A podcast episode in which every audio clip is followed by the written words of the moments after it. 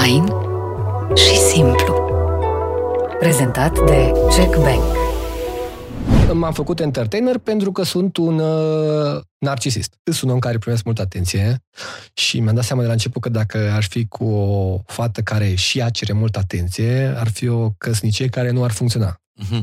Și am găsit o persoană care nu e dependentă de atenție. O persoană care are încredere în ea și singura atenție pe care o vrea e atenția mea. Îmi place să fiu obsedat de un vis și cred că în ziua de astăzi ar fi o chestie care ar trebui încurajată la tineri. Știi, mm-hmm. când ai ceva, dacă vrei să fii obsedat, du-te, nu dormi noaptea. Noi am băgat în momentul de față vreo 250.000, 300.000 de euro în filmul ăsta. Nimeni nu credea în visul nostru până la urmă și am zis, hai să mergem să pregătim totul ca și cum s-ar, ca și cum am avea banii respectiv. Am crezut că dacă noi ne comportăm ca și cum o să avem banii, o să se întâmple. Și cumva s-a întâmplat și vreau să mai menționez un lucru, filmul începe, scrie așa, un film realizat cu ajutorul lui, două puncte, Dumnezeu. Pentru că este principalul sponsor al filmului. Eu pot să spun că atunci, a timp de trei luni, am avut uh, cel mai bun luni de venit din viața noastră, din istoria companiei și în 2016, pe la mijlocul anului, nu făceam bani. Așa. Și uh, în care respectivă zicea, foarte simplu, în momentul în care tu ești recunoscător pentru ce ai într-un anumit domeniu, primești mai mult. E atât de simplu. Și am început să, în fiecare zi, timp de 28 de zile, să fac, să înscriu 10 motive pentru care sunt recunoscător. Și făcând chestia asta în fiecare zi, pot spune că în ziua 28 am ajuns și aveam, am înca, încasasem noi în firmă 10.000 de euro, care pentru noi era enorm de mult. Pe bune? Da. La tanti am luat ideea de libertate. E cea mai liberă persoană din lume. Du-te, mă. Eu, e liberă, nu se gândește vreau să fiu cool, vreau să rămân într-o relație bună cu presa. Nu, ea ce gândește, ea zice, e o femeie liberă. Sunt oameni care își doresc să aibă miliarde sau habar n-am, primesc și îți nemulțumesc pentru că au primit visul gol. Fără ceva în care au pus mm-hmm. acolo, investit. Și de acum, tot timpul vreau când stabilesc un vis, la visul ăla gândește ce ofer ca să fie satisfăcător că l-ai atins. Că dacă vine cineva și ți-l dă, nu, e, e un extaz pe loc, o oră, două, o zi. Păi se stinge, știi?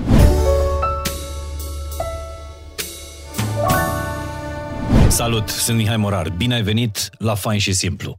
Urmează un episod de podcast pe care l-aș putea denumi Visul lui Mirciulică. Mircea Bravo este invitatul meu și credeți-mă, urmează una dintre cele mai profunde conversații pe care am purtat-o la masa asta de podcast. Încercați să înlocuiți Mirciulică, din visul lui Mirciulică, nu știu, cu Mihăiță sau cum ți se spunea ție atunci când erai mic. Și ascultă, te rog eu mult de tot, ascultă acest dialog și întreabă-te care e visul tău, ce faci tu pentru visul tău și în ce, la ce etaj ai ajuns cu construirea visului tău. M-a ajutat foarte mult întâlnirea cu Mircea Bravo și sunt profund recunoscător pentru faptul că am putut să descoper un așa om. Episodul cu Mircea începe în câteva momente. Până atunci, pentru că am învățat din discuția cu el despre cât de importantă este recunoștința, vă sunt recunoscător vouă că de astăzi, în două zile, o să ne vedem într-un eveniment sold out în 48 de ore la Ateneu Român. Prima conferință, fain și simplu, a fost epuizată în mai puțin de două zile. Uh, îmi pare rău că nu toți cei care și-au dorit să fie acolo vor intra în sală, însă promit că urmează continuarea, pentru că noi construim visul împreună. Sunt recunoscător de asemenea și partenerului nostru principal pentru acest podcast, Check Bank, care ne dă credit cu fiecare poveste pe care o spunem. Iar dacă m-ați întreba ce vă recomand pentru acest podcast e să faceți pairing cu un vin roze. Cam așa este discuția cu Mircea și vă recomand un roze verite de la partenerul nostru, Beciul Domnesc. Aș vrea să scăpăm de prejudecata că rozeul este un vin care se bea doar vara. Roze Verite de la Beciu Domnesc este un vin pentru 365 de zile de vară. Roze Verite e un vin cu personalitate foarte faină. Roze Verite e cel care sare primul în piscină. Roze Verite este cel care este sufletul petrecerii Uh, nu este neapărat egoistul, este cel care însuflețește toată gașca. Roze Verite nu este formal, are o voce puternică, atrage atenția și este sufletul grupului și face totul pentru grup. exact cum e și invitatul meu. Începe episodul cu Mircea Popa. Salut, sunt Mihai Morar, bine ai venit la Fain și Simplu. Astăzi, în studioul podcastului, avem un invitat din uh, școala ardeleană, ca să zic așa, uh, care e în uh, într-un fel de ochi de uragan în momentul ăsta, pentru că este fix ziua premierei primului său film în cinematograf. Uh, și pentru că am zis că e din școala ardeleană, nici nu e acasă. Asta e problema. Adică emoțiile cred că sunt cu atât mai mari. Mircea Bravo, Mircea Popa, de fapt, bine ai venit, Mirciulică, cum vrei să... E foarte bine, cum ai zis. E perfect. Îți mulțumesc mult. Ai derivat în toate felurile acest Mircea Popa. Da. Întâi Bravo, acum Mirciulică. Uh, da, tot timpul am zis că Mircea să mi-l păstrez și când am făcut film am zis că personajul să rămână fiecare actor care joacă acolo și că am păstrat uh, uh-huh. numele real. Bă, să fie să rămâi printre noi până când lumea îți va spune Mircea cel bătrân. Da. Cel puțin. Uh, câteva ore, dar fix câteva ore mai e până la, până la premieră. Adică e prima oară când o să vezi reacția publicului, plătitor, nu? Da. Uh, la chestia pe care... În care am investit. În care ai investit bani, în primul rând, timp. Emoție și s-a Și expertiză, ca așa să zicem mai Da. Se vinde mai bine așa și Da. expertiza mea, Păi, da. E ceva Da. expertiză, nu? Da, cred că asta e, cred că, punctul nostru forte, faptul că de 8 ani facem uh, conținut și expertiza asta pe care am domnit am băgat-o în filmul ăsta. Și uh, ca să răspund la întrebare, da, îs- am emoții, Mm. mm. sunt atașat și cum zici tu, și în deplasare, că dacă eram acasă, la mine în Cluj, Dar de eu- ce n-ai făcut marea premieră la Cluj? Ca să răspund, uh, să dau cel mai sincer răspuns, pentru că așa se face. Așa se face la București încă. Uh, Eu sunt genul care iau lucrurile așa, adică nu mă opun. Așa se fac Mhm. lucrurile, hai să le facem și după aia să analizăm vedem dacă e normal că se fac așa, ce rezultate au dat, să vedem dacă nu le putem îmbunătăți, dar nu sunt genul omul antisistem, eu vreau la Cluj pentru că n-am oarecare, să zic, mândrie. Da, Mhm. mă bucur că sunt din Cluj, dar n-am o oarecare mândrie clujană. Știi că mai devreme am, i-am întrebat pe, pe băieți, uh, pe Ștefan și pe Cătălin, bă, ce să întreb pe Mircea Bravo? Ce ați vrea voi să-l întreb? Și zice, bă, dacă să merită să mergem la film, adică dacă are rost. Da, da. Și n-au așteptat răspunsul tău. Uh, oamenii și-au, și-au luat bilet, adică o să fie în sală, în seara asta, să te vadă, să vă vadă. No, mă, mă bucur foarte mult. E tare că dacă mergi, de obicei la film, un film de comedie, mergi cu prieteni, știi? Uh-huh. cineva girează pentru film, știi, și are emoții, știi, mi-am dus prieteni, dacă erau, pică pe el, bă, unde ne-ai dus, bă, tu ești nebun, dar și dacă e tare. Bă, vă place unde v-am adus, ești șmecher. Și eu, zic, ăsta e sfatul meu, e un film la care să nu aveți emoții dacă vă duceți prietenii, pentru că o să râdeți toți. E, filmul e făcut astfel încât să prindă orice fel de tipologie de persoană ai fi. Am surprins și relația cu părinții, care în România e cumva atipică și mi se pare că nu a fost exploatat destul de Mhm. mult, și relația cu fetele, în care de obicei bărbații sunt mai nepricepuți, și cu un șef de ăsta așa baron local și indiferent ce persoană ești, cred că o să rezonezi. Da, mi se pare că, uh, inclusiv în discuția pe care am avut-o cu Micuțu, și el îmi vorbea foarte matematic, deși amândoi sunteți, uh, poate el chiar mai artist decât tine, uh, dar vorbea în termeni matematici, strategici de film, glumele care sunt făcute cu uh, știința că o să prindă, adică știm ce am făcut aici, știm ce material am pus în filmul ăsta. Da, cred că e important ca artist, când vrei să fii liber și așa, cred că artistul, prin definiție, trebuie să fie înclinat spre om. Adică tu ești liber, e fain, super tare, zice un vecin că ești tare, dar nu, cumva în România deja îi sună rău că ești comercial. Băi, ești comercial, e, că e, o- e, Mhm. e o chestie negativă. Și noi ne gândim, bun, ce îl face pe om să se simtă bine? Și noi chestiile astea le-am testat cumva în clipulețele noastre. Am făcut un clip, mă merge asta, prinde, nu prinde, nu prins. Bă, aia atunci înseamnă că oamenii nu rezonează, poate râd numai eu, că sunt într-o bulă. Și am încercat să descoperim ce place omului și acum să le facem pe stilul nostru, pe principiile noastre, dar orientate spre om, să placă. Deci ai, a, ați băgat în Mirciulică uh, ceea ce știați voi, toată expertiza voastră despre ce știați voi că prinde la publicul vostru, la români. Exact. Da, știu, noi am știut din start că în România sunt foarte mulți tineri care au sunt plin proces de maturizare la 30, 35, 40 de ani stau cu părinții și atunci te gândești uh, și și eu am fost în situația în care, bă, mă întorc să stau acasă cu părinții sau nu? Toată lumea se regăsește un pic în situația aia și cred că și tu ai fost în situația în care trebuie să te întorci poate un pic acasă să te gândești, mă întorc cu baia Dar tu ai mare. avut pe la 30 de ani întrebarea asta? Eu am, după ce am terminat facultatea, cumva am renunțat la ea pentru că nu-mi plăcea, am și căzut examenul ăsta, și în film e vorba despre un personaj care vrea să devină procuror, cade mm-hmm. examen și pe aia se mută cu părinții în Gherla. Eu am dat examenul, n-am reușit să intru, trebuia să fac 70 de grele și am făcut 69, cel mai fain 69 din viața mea, îmi place să zic. și după aia a fost gen, bun, noi nu mai îți dăm bani, după ce să-ți dăm bani, știi? Via ca sucă, știi? Și a fost un moment de decizie în care am preferat să am un an ăsta de sabat sau cum se zice în străinătate, dar mm-hmm. stând în Cluj, mâncând zacuscă.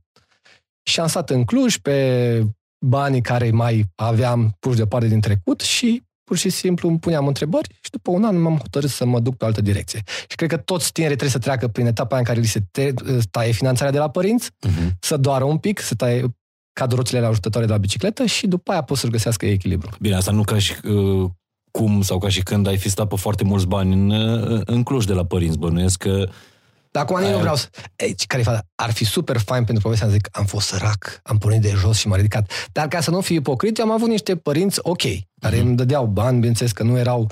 Mai mea era un medic, înainte de... Acum câțiva nu se plătea mm-hmm. așa bine medicul, și uh, eram ok, eu aveam cam tot ce îmi doream. Nu erau atât de multe opțiuni ca și acum, dar nu mm-hmm. puteam zice că sunt om sărac, dar eu nu aveam o sumă enormă pe săptămână.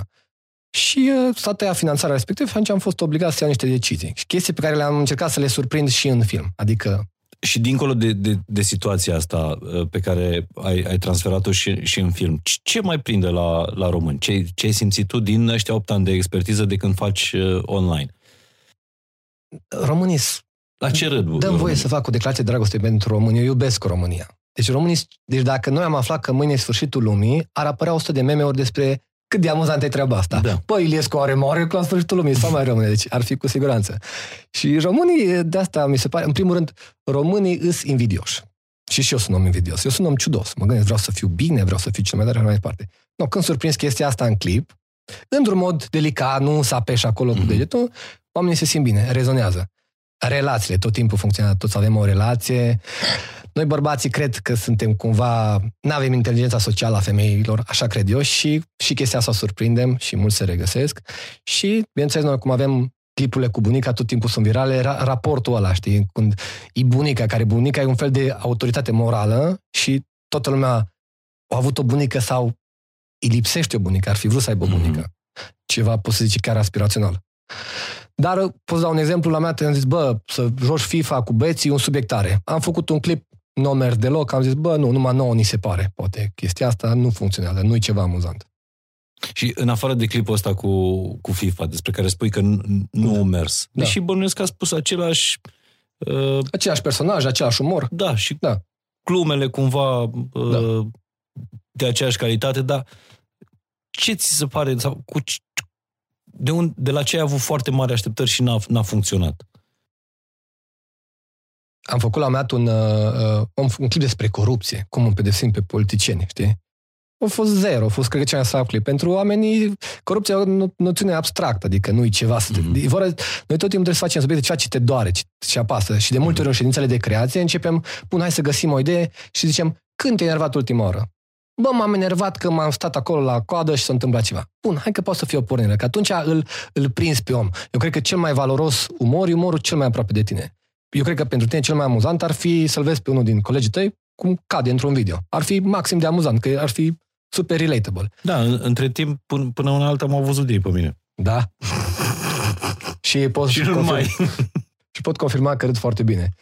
Da. Și de asta și noi am încercat să facem situații cât mai aproape de oameni, situații în care se regăsesc românii în România, mm-hmm. pentru că noi suntem cumva mai atipici. Da, aici nu gândiți uh, uh și vorbesc despre film aici, în termen de, nu știu, umor pentru generația Z sau umor pentru mine, mileniali. Păi nu, sau boomer, sau... Am încercat să facem și prin conținutul de pe online, ne-am obișnuit să facem conținut pentru ca un produs generalist pentru toată, toate vârstele. Uh-huh. Adică nu folosim termeni gen BFF, friend zone și așa mai departe. Nu vă băgați în chestia asta. Nu, pentru că ni se par că sunt mult mai... Alea, niște chestii de, luate din străinătate în care cumva trebuie aplicate aici. Uh-huh. Dar noi avem multe alte chestii mult mai tari, care încă nu sunt exploatate. E o țară mișto, dacă trăiam într-o țară mai corectă, gen Danemarca sau Germania, era destul de plictisitor. Dar România e fascinant, adică noi, pe noi ne doare capul în fiecare zi de, de datorită unor probleme. Noi le putem exploata în clipulețele noastre. Mircea, dar de ce te-ai făcut tu entertainer? m-am făcut entertainer pentru că sunt un uh, narcisist. Sunt un narcisist și am vrut să dau o valoare, să, să pun toată energia asta într-un sens pozitiv. De mic mi-am dorit să fiu în centru atenției, uh, mi-am dat seama că pe parcurs că vreau să fiu în centru atenției și dacă e de bine și dacă e de rău. Și am zis, no, bun, un om narcisist cam mine ce poate să facă? Păi hai să fac conținut prin care să bine dispun lumea și poate aduc un plus în societate și din cauza asta acum sunt un om destul de normal în conversațiile cu ceilalți. Mm-hmm. Dacă nu ar vorbi, eu ce am făcut, eu fi ce eu și m-aș lăuda într-una. Dar datorită faptului că primesc atenție, acum sunt destul de echilibrat. Da bine, eu, eu cred că tu puteai să fii foarte multe alte uh, lucruri, chiar și hrănindu-ți uh, narcisismul ăsta. Uh, am văzut prezentarea ta de la TEDx. Uh, întâmplător mă duc sâmbătă la același TEDx la care ai vorbit și tu acum vreo, vreo câțiva ani și am văzut uh, prezentarea ta în care uh, vorbeai și despre neuroștiință și despre uh, psihologie și despre uh, nevoia de validare a generației din care, din care facem parte. Și mi-am dat seama că tu puteai să fii multe alte lucruri și totuși ai ales uh, varianta asta cea mai aproape de, de pielea omului, de entertainer. Pentru mine e dream job, adică eu asta fac, adică multă lume întreabă, bă, dar te gândi să renunț, adică sau dacă nu mergea treaba, uh-huh. adică nu exista că gen nu mergea treaba, eu făceam în timpul liber și în timpul zilei adunam deșeuri, dar după masa făceam treaba asta, asta, asta îmi place. Asta adică, e adunat deșeuri pentru? Pentru, nu știu, adunam plastic care se după aia să-l duc, selectare colectivă sau... A, din ce conștiință, zic, nu din... Nu, nu, ce vreau să zic e că dacă nu aș fi făcut bani din chestia asta, aș fi făcut-o în timpul meu liber și 8 ore pe zi aș fi lucrat ceva cât să mă susțin. Mm-hmm. Dar nu e o chestie gen fac umor ca să dau lovitura și după aia să mă apuc să construiesc blocuri. Mm-hmm. Nu, asta, asta e scopul final. Deci nu e un scop mijloc, bă, fac filme ca să altceva. Nu, fac filme ca să fac filme bune, să mă, eu mă simt bine când le fac momentan, nu știu, poate iei înregistrarea asta peste 5 ani și peste 5 ani fac altceva, dar acum eu îmi place la nebunie treaba asta.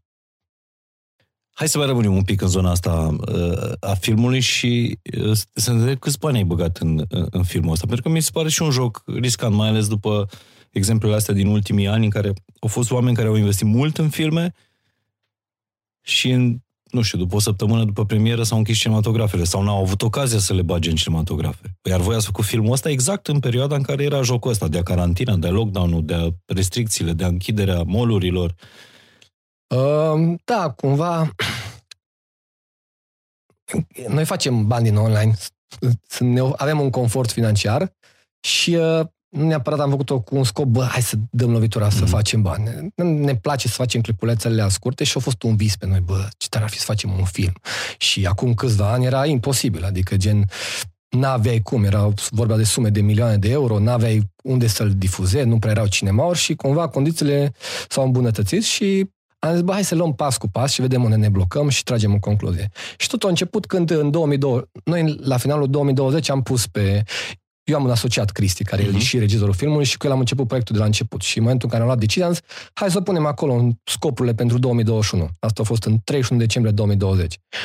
Și știam eu o schemă că gen, trebuie să faci o acțiune să pui în mișcare tot. Și am zis, hai să bucuim o cabană unde să mergem cu echipa de creație. Și am bucuit o cabană pentru luna ianuarie, am mers trei zile și am zis, bă, de acolo venim cu o idee.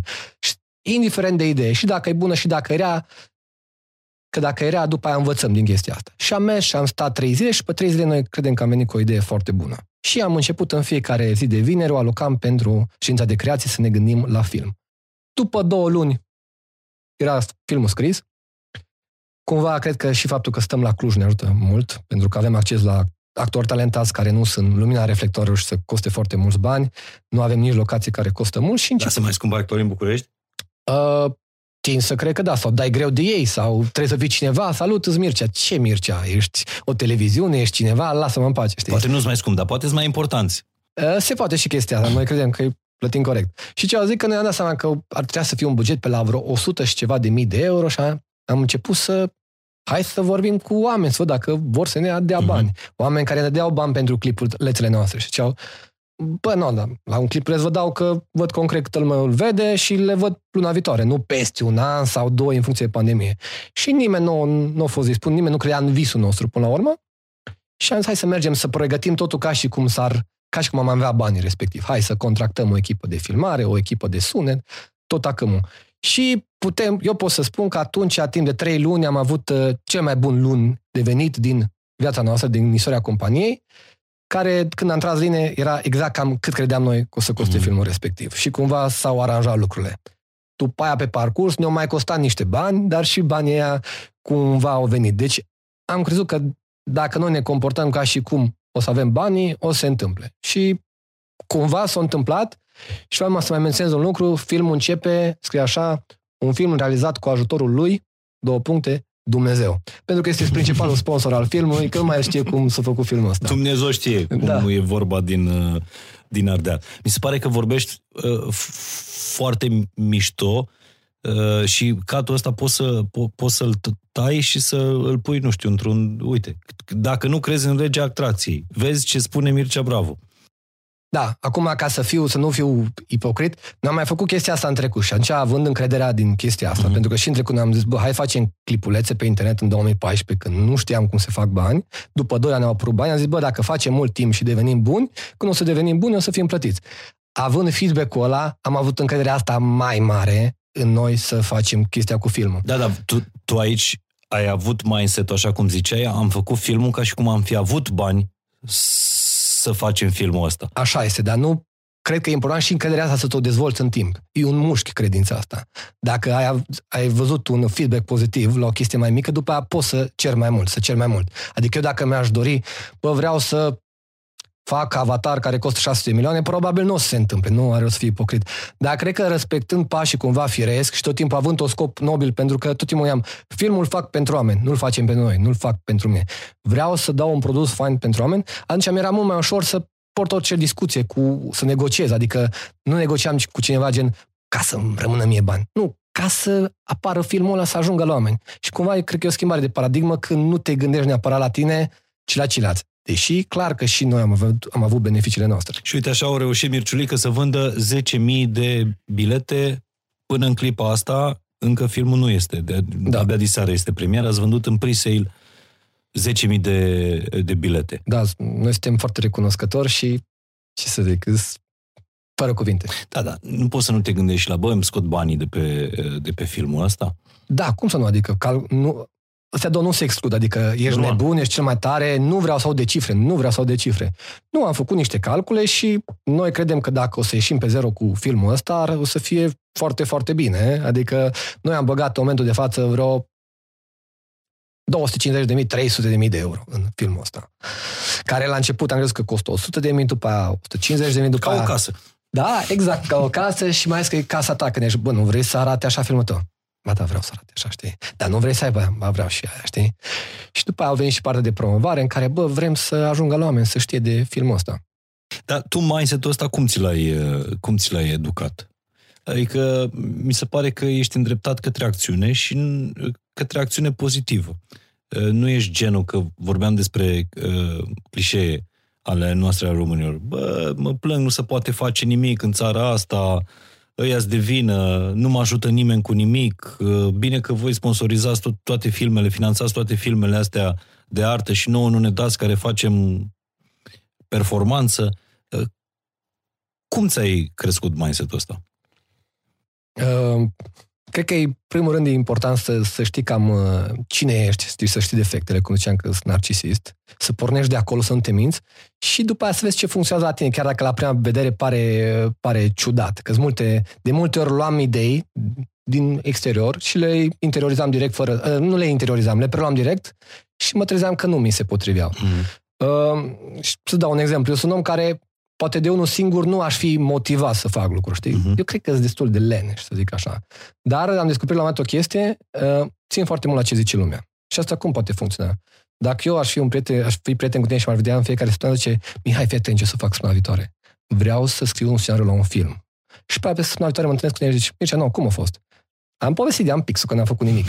Uite, jena aia, că o să zici tu treaba asta, mă motivează să mă apuc să mișc un pic lucrurile respective. Adică nu-i ceva rău să Îți de ce zice lumea. Cât timp poți să o folosești într-o direcție corectă. Da, fii sincer cu tine. Bă, pentru mine contează ce zice lumea. De acolo trebuie să pornim. Îți recunosc foarte multe defecte, știu că le am și faptul că le-am cumva mă fac să fiu, mă fac să fiu mai tolerant și cu ceilalți. Adică știu că sunt om răutăcios, câteodată prost, egoist și de acolo, dacă îl văd pe unul egoist, îmi dau seama că, bă, ăla nu e egoist. Poate eu fost egoist astăzi, în situația aia. Și mi mult mai ok. Mi se pare că ești unul dintre primii invitați din podcastul ăsta și n-am avut puține episoade uh, care vorbește despre ați, nu neapărat despre acceptarea defectelor, cât transformarea acestor defecte în ceva pozitiv. Da. Nu e un proces ușor. Uh, nu, dar e foarte amuzant. e foarte amuzant, știi? Adică am fost de foarte multe ori ridicol în viața mea, mi-am făcut un, un scop de multe ori în chestia asta când făceam clipulețele în care abordam oameni pe stradă și așa am fost penibil de 100 de ori, dar uh, după ce ai fost penibil în fața cuiva, cumva ai renunțat a mai conserva o imagine față mm-hmm. de cea și ești mult mai liber. Și ești mult mai liber. Nu oricine poate face genul ăsta de conținut, uh, adică să mergi efectiv la oameni pe, pe stradă și să-i întrebi toate tâmpenile din, ca, din capul tău, să, să fii liber. Da, eu cred că noi în stare naturală suntem geniali. Cred că nu, nu cred că există oameni proști. Pur și simplu există oameni care au multe filtre. Și în momentul în care aia nu poți zice că nu e ok, aia nu e destul de cool, aia nu știu ce. În momentul în care te duci și te, corpul se simte inconfortabil, că ești penibil, odată de două ori, de trei ori, la un moment dat să deblochează ceva în tine și încep să vorbești. Exact ca unul care face, vorbește în fața la 100 de oameni de 300 de ori. După aia devine degajat și probabil știi tu cum e, ai un debit și se leagă totul și da. și încredere. A, apropo de asta, de, de încrederea pe care o ai tu, atunci când le pui oamenilor în față camera și, uh, și microfonul, uh, mie mi se par foarte tari materialele pe care tu le fă, faci sau le făceai la petrecerile mondene din București. Bine, acolo era și un, un soi de superioritate pe care clujenii o au atunci când vin în București. Când noi venim din civilizație, noi venim dintr-un da? oraș mai așezat în tot în bălăul ăsta, haosul din, uh, din București. Cred că e și un pic de superioritate a clujenilor. Eu nu, eu cred că am un complex. Eu am un complex și da. când am venit la Cluj și, și acum când vin la București și mă duc la un eveniment cu vedete, gen că mă văd că încep să intru în vibe-ul ăla, să impresionez, să, sunt ok. Da, mi, mi, se pare că în momentul în care te duci la petrecerea astea mondene din Buc, abia ăsta mi se pare conținut de aur, pentru că da?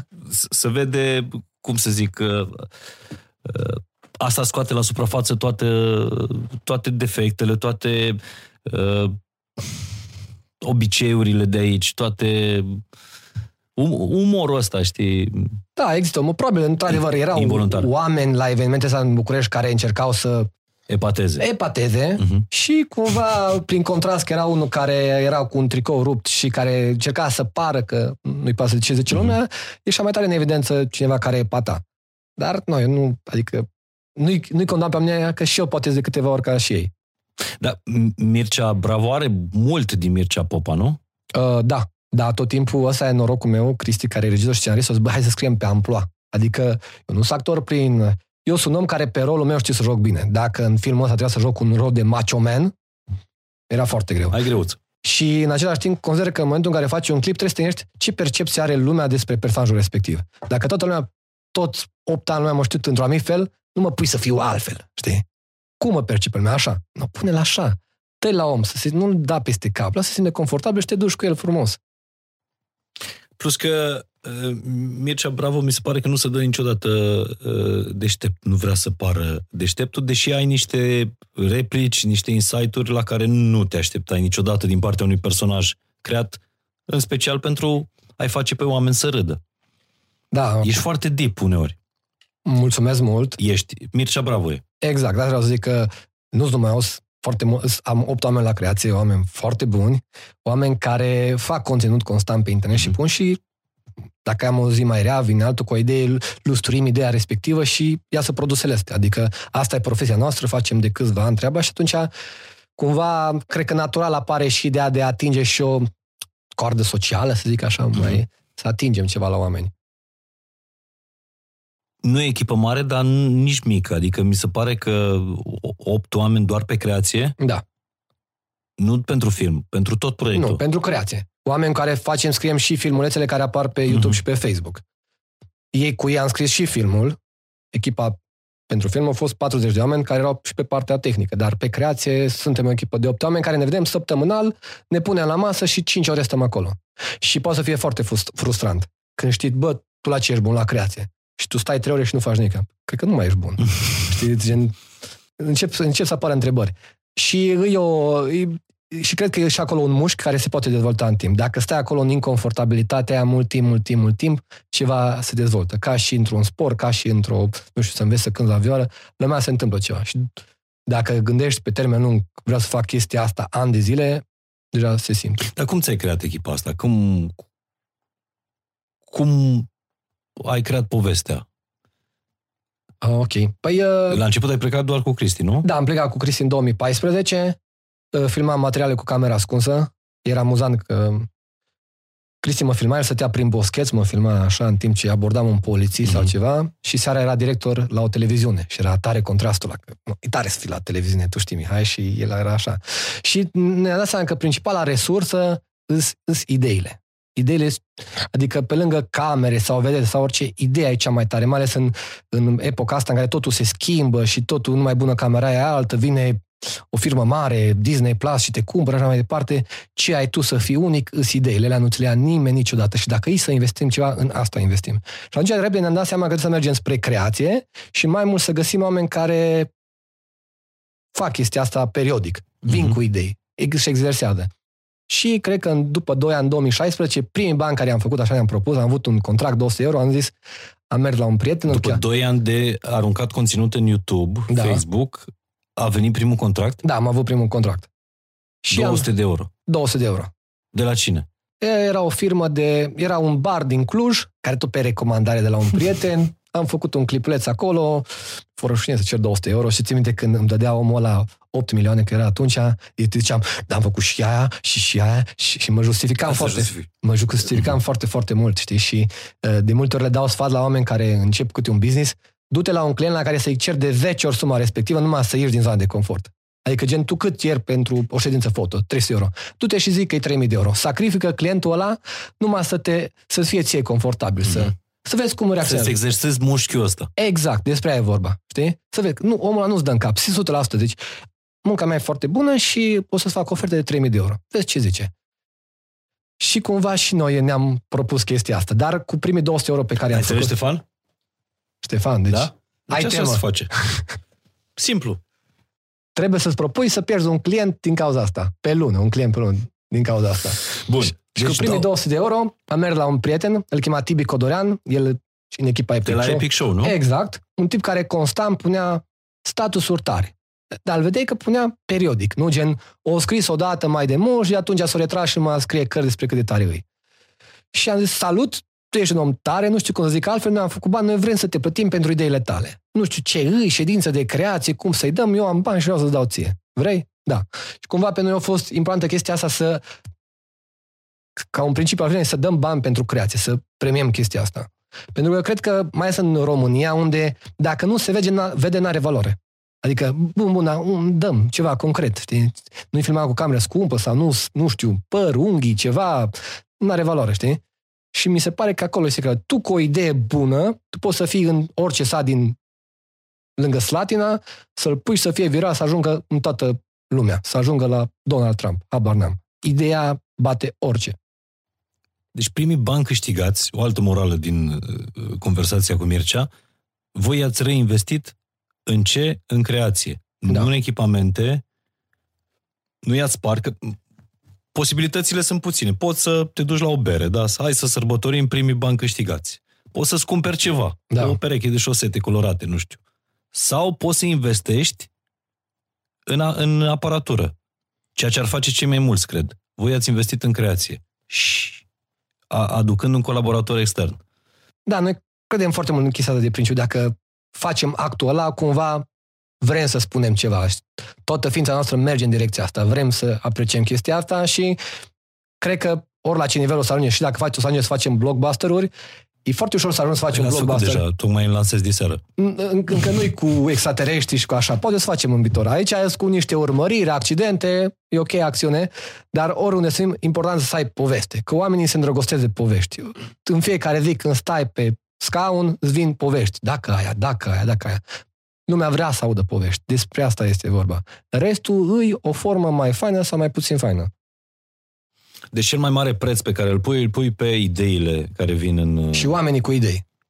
Și ideile astea de obicei vin din, din introspecții personale, știi? Și cum ai ajuns, a, a, a, v-ați mutat undeva la, într-o, într-o căsuță în Cluj, Da? nu? Da? Acolo ați mutat firma, acolo faceți în, în curte se- ședințele de creație. Pare așa uh, romantic totul. Nu Da, cred că e la fel cum se vede din exterior, dar cum ai ajuns la visul ăsta, la materializa, materializa visul ăsta?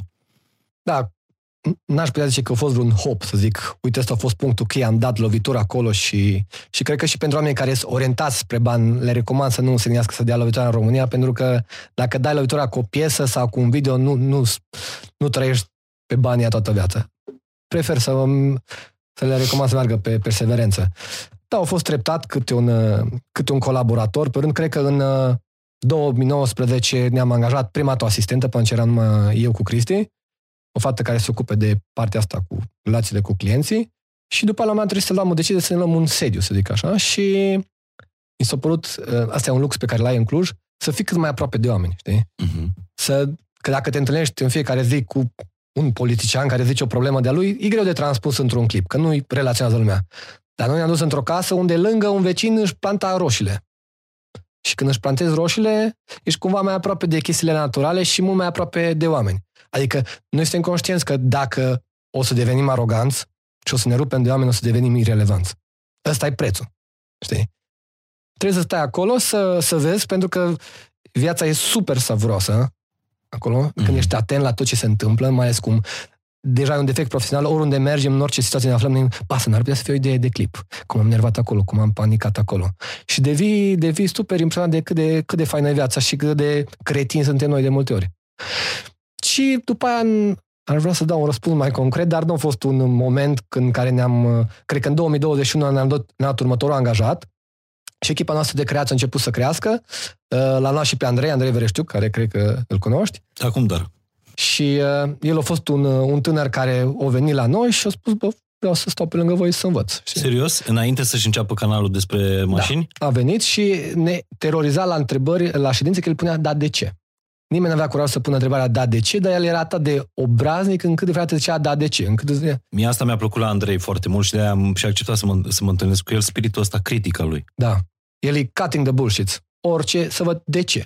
De ce e așa? Știi că el mi-a criticat o campanie pe care am făcut-o, nu mi-a criticat, mi-a pus niște semne de întrebare după o campanie publicitară pe care am avut-o eu pe, pe social media și după ce m-a criticat el, uh, mi-am pus niște întrebări și de atunci am refuzat tot ce înseamnă campanii de cripto, NFT-uri și așa mai departe. Pentru că eu, nefiind în zona asta, mie mi s-a părut o chestie ok să fac asta, știi? Chiar zic, mamă, sunt și eu cool. Uh-huh. Și după ce a venit Andrei și mi-a zis așa, așa, așa, de ce, de ce, de ce, n-am mai luat nicio campanie pe NFT-uri și pe, pe cripto. Mi se pare foarte tare și gândește că, până la urmă, vrei, nu vrei, ai, ai un orgoliu, știi, că ești Da. Mihai Morar. Și vine un băiat, care e ok. Da, mă, e un face- puște, are 20 puș. și... și te face, bă, vezi că nu-i bine. Uf, e o chestie acolo de orgoliu. Ți-a pus un pic la chestia și faptul că tu ai acceptat mi se pare foarte tare. Și așa, uh, deci practic ăsta a fost rolul lui, lui Andrei Vereștiuc, a venit și a venit punea... la două, trei ședințe, a punea întrebări de ce, de ce, de ce și după aia mi-am dat seama că cumva am înțeles toată treaba asta și mi se pare un, e un om de bază în echipa noastră de creație, știi? Adică mergi cu un scenariu și de multe ori poate să ți-l distrugă, e dureros, ce zice Serios? Andrei, da? E, e atât de cinic încât doare, dar e unul dintre prietenii mei cei mai buni. De multe ori mi-e frică când am făcut o prostie, eu nu zic la Andrei că mă, mă distruge. Dar tu ai trecerea așa de om foarte social, sociabil sau din potrivă ești un uh, însingurat? Mai degrabă te, te însingurezi, te, te, te legi greu de oameni? Uh, Ai prieteni mulți? Uh, da, cred că am, am noroc în viața asta să am parte de mulți prieteni. Uh, cred că ce s-a întâmplat, într-adevăr, în momentul în care am devenit mai cunoscut și în Cluj s-a abordat foarte mult de oameni, uh, trebuie să depun un efort extra ca să devin empatic. Știi? Am, eram empatizant cu uh-huh. Mhm. o persoană, cu a doua persoană și a treia persoană care mă oprea pe stradă, ziceam, ok, ok, ok, ok. Și simțeam că nu mai is acolo. Și cumva mi-a, mi-a fost cu un scop în sine, gen, încearcă să fii acolo, să fii, să fii mai prezent, să empatizezi cu omul ăla, să, să înțelegi ce zice, pentru că oamenii, eu iubesc oamenii, să zic așa. Și uh, cred că îs, am momentele în care mele în care sunt introvertit, aș prefera să stau trei zile în casă singur închis, mă încarc de ceva, și au momente în care vreau să mă duc la Antol și să povestesc cu 200 de oameni deodată. Da, încredere cu adevărat. Da. În câți oameni ai? Depinde ce, ce Vor- înseamnă. Care e gașca ta? Care e tribul tău? Aici e vorba de reglarea așteptărilor legate de oameni. Adică ăsta sper să nu mă dezamăgească. Eu am așteptări mari de la el. Cred că problema aici e la tine, când tu zici. Nu, eu mă refeream la asta pentru că tu ai plecat cu un prieten în businessul ăsta, dar Da. da. sunteți asociați. Uh, ți-ai mai făcut un prieten, l-ai mai luat în, în- în business sau l-ai luat în business și apoi v-ați transformat. Adică mi se pare că e, o, e, o, e un business De familie. de familie, dacă vrei, dacă fa- prietenii sunt familia ta, da. Da. În, cum ne vedem în fiecare zi, suntem destul de deschiși, discutăm și chestiunile personale. Da, eu cu toți sunt prieteni. Cu unii mă văd și în afara programului de lucru, cu unii mai puțin. Uh-huh. Dar, uh, ce să zic, Andrei a devenit un, pri- unul dintre puținii care au devenit prietenul meu după ce am ajuns Mhm. uh-huh. cunoscut. Deci chiar e prieten care îl sun la orice oră din zi și noapte. Într-adevăr, în rest, nu mai am mai făcut foarte mulți prieteni. uh, De când am fost cunoscut, le-am am, am pus alte filtre sau nu-mi dau seama, dar uh, da, numai cu colegii de la, de la birou stau mai mult. Lucrezi cu ei, dezvolți proiecte cu ei și visul ăsta pe care tu îl construiești, cum îi faci și pe ei să intre în visul ăsta? Să... Mi se pare că ai uh, uh, puterea asta a unui, a unui lider care să inspire. Da, mulțumesc mult. Păi, cred că secretul e ca să să ai niște oameni super tare. Adică, de multe ori mi se pare că ei trag mai tare decât uh, mine. Mă simt privilegiat că ajung să fac numai anumite lucruri cheie. Adică, gândește că se scrie câte un, câte un clip de-al nostru, cum zicem, cu un scenariu care e perfect și eu trebuie să joc să dau două replici. Și poate n-am contribuit și zic, și sună zice, bravo Mircea, ești genial. Și zic, nu mă, nu, nu sunt eu genial, sunt oamenii ăștia geniali din spate, sunt Oamenii care au scris, sunt oamenii care au filmat, sunt actorii ceilalți, sunt foarte mulți oameni geniali și mi-au toate meritele. Și cumva, noi eu încerc să le pase, să le spun, bă, sper că vedeți cât de tari sunteți. Ne ajută și faptul că trăim în online și avem feedback-ul ăla constant, Instant de bine. și instant. Da, exact, care te validează, îți oferă feedback-ul ăsta și nu. te Perfect face- pentru un narcisist. Instant gratification este tot Exact. ceea ce îți trebuie. E- Exact, exact, exact. Și da. Dar visul ăsta pe care tu uh, îl urmezi, îl, îl construiești, l-ai știut de la început sau ai adăugat lucruri? Uh, ca să fiu sincer 100%, în momentul în care era 2014 și nu i-am luat niciun cadou lui Chris și am zis să fac un cadou, mergem la un prieten care scrie planuri de afaceri și așa. N-am avut ce să-i iau și am mers la el și am scris scop două puncte, vrem să facem o televiziune online. Nici în ziua de astăzi nu știu ce e televiziunea online, știi? Dar după aia am început să definim, știi? Și ne înseamnă că vrem să facem videouri care să bine dispună lumea. Și ne-a ajutat de multe ori când am avut de luat niște decizii dacă uh, faptul că am scris scopul ăsta. N-am scris filme, să fim sinceri, era un vis acolo în spate care la început n-am avut curaj să-l visăm. Dar pe parcurs, în momentul în care am primit feedback și am văzut că se poate, am, putut, am îndrăznit să visăm un pic mai mult, un pic mai mult. Da, cred că e important echilibrul ăsta între să ai visele alea nesimțite, dar în același timp și să ai, uh, să fii entuziasmat de cât, de cât ai deja. E mișto că în tot ceea ce spui e- e un sistem filozofic aproape, știi? Adică tot ce ești genul ăsta de tip sfătos, filozofezi, inspiri uh, și mi se pare că le dai aripi oamenilor atunci când, uh, când spui despre asta. Ți-am zis că am văzut discursul tău de la TEDx și mi se pare foarte tare. Adică dacă oamenii ăia care te-au ascultat în sală n-au trecut la acțiune, băi, pierderea lor. Că tu ai zis niște chestii foarte mișto acolo. Da, mulțumesc mult. Cum te-ai construit așa? Ce, adică ce- ce îți plăcea ție când erai mic? Uh, cred că o trăsătură care m-a ajutat mult a fost, uh, am trăit într-o clasă în care, cum am mai nou se numește bully, adică toată lumea se atacă între ei și așa mai departe.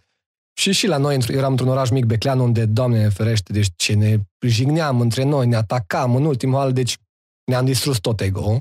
Și de atunci am descoperit că dacă tu râzi de tine și ești capabil să te umilești pe tine, să glumești în legătură cu tine, ceilalți nu o să mai facă. Și devii foarte liber. Și atunci, tot timpul, de atunci, tot atenția a fost prim, toate rezolvările trei căutate în interior, știi? ce, ce nu-mi place mie? Păi să râd eu de chestia aia, știi? Și cumva... de e foarte multă autoironie la Mircea Bravo, nu? Da, da. Și nu, chiar cred despre mine de multe ori că sunt cretin. Știi? Și atunci, și atunci am dau seama că, bă, nu trebuie să am pretenții foarte mari de la mine și orice vine e un bonus și automat și chestia că nu ai cerințe foarte mari de la celălalt. De ce să crezi tu că el ai cumva când tu ești un cretin? Dar tu în clasa aia din Beclean erai uh, o medie, adică erai și bullied și bully în același timp. Nu eram bully, nu îndrăzneam. Nu erai bully? Nu îndrăzneam. Nu? nu știu dacă aș fi făcut sau mi-a fost frică, dar n-am făcut niciodată, știi? Deci era, era el mai mic care Da, cred că și-o lua? mi-a părea vinovăția, am momente de vinovăție în care mă repede mă simt prost dacă am făcut ceva rău. Dar de la ce ți-o luai? Adică ce? Mă rog, când ești Bă, eu bullied, aveam, nu trebuie neapărat aveam să existe părul- un motiv. aveam părul foarte mare. Și mai zicea, stă foarte bine cu părul ăsta mare, nu. Și mi era așa părul, știi? Și nu, mi aranjam părul, adică mi-l aranja maică mea la clasa 10 și Mhm. venea unul și făcea, "Uf, stai, știi? Și simțeam că în momentul în care ai ceva de protejat, ești mult mai vulnerabil, știi? Da. Eu să nu-mi stric asta, să nu-mi stric hainele astea, să nu-mi stric statutul ăsta, să nu-mi stric chestia asta. În momentul în care fuck it all, ești mult mai liber, știi? Adică ești... Viața e mai ușoară. Da, mă, dar n-ai învățat din senin să fac it all. Uh, Bănuiesc că te-a construit ceva. M-am construit în momentul în care începeam să glumesc despre mine, am făcut pe colegi să râdă cât de penibil sunt eu și apoi am văzut că nu se mai întâmplă nimic. Și când cumva natural s-a dezvoltat un instinct, în când- în momentul în care simțeam că s-a atacat de Mhm. ceva, mă atacam și eu pe mine. Yeah, și și prost. Și stai să vezi. Și, uh, nu, chestia asta cumva după au rămas acolo în mine și de asta poate pot să joc și anumite personaje în clipulețele mele, în care sunt mai Mhm. neîndemânatic, mai prostuț, mai așa. Dar are o cauză reală, adică eu, în mare parte, în momentele alea, îs nesigur pe mine.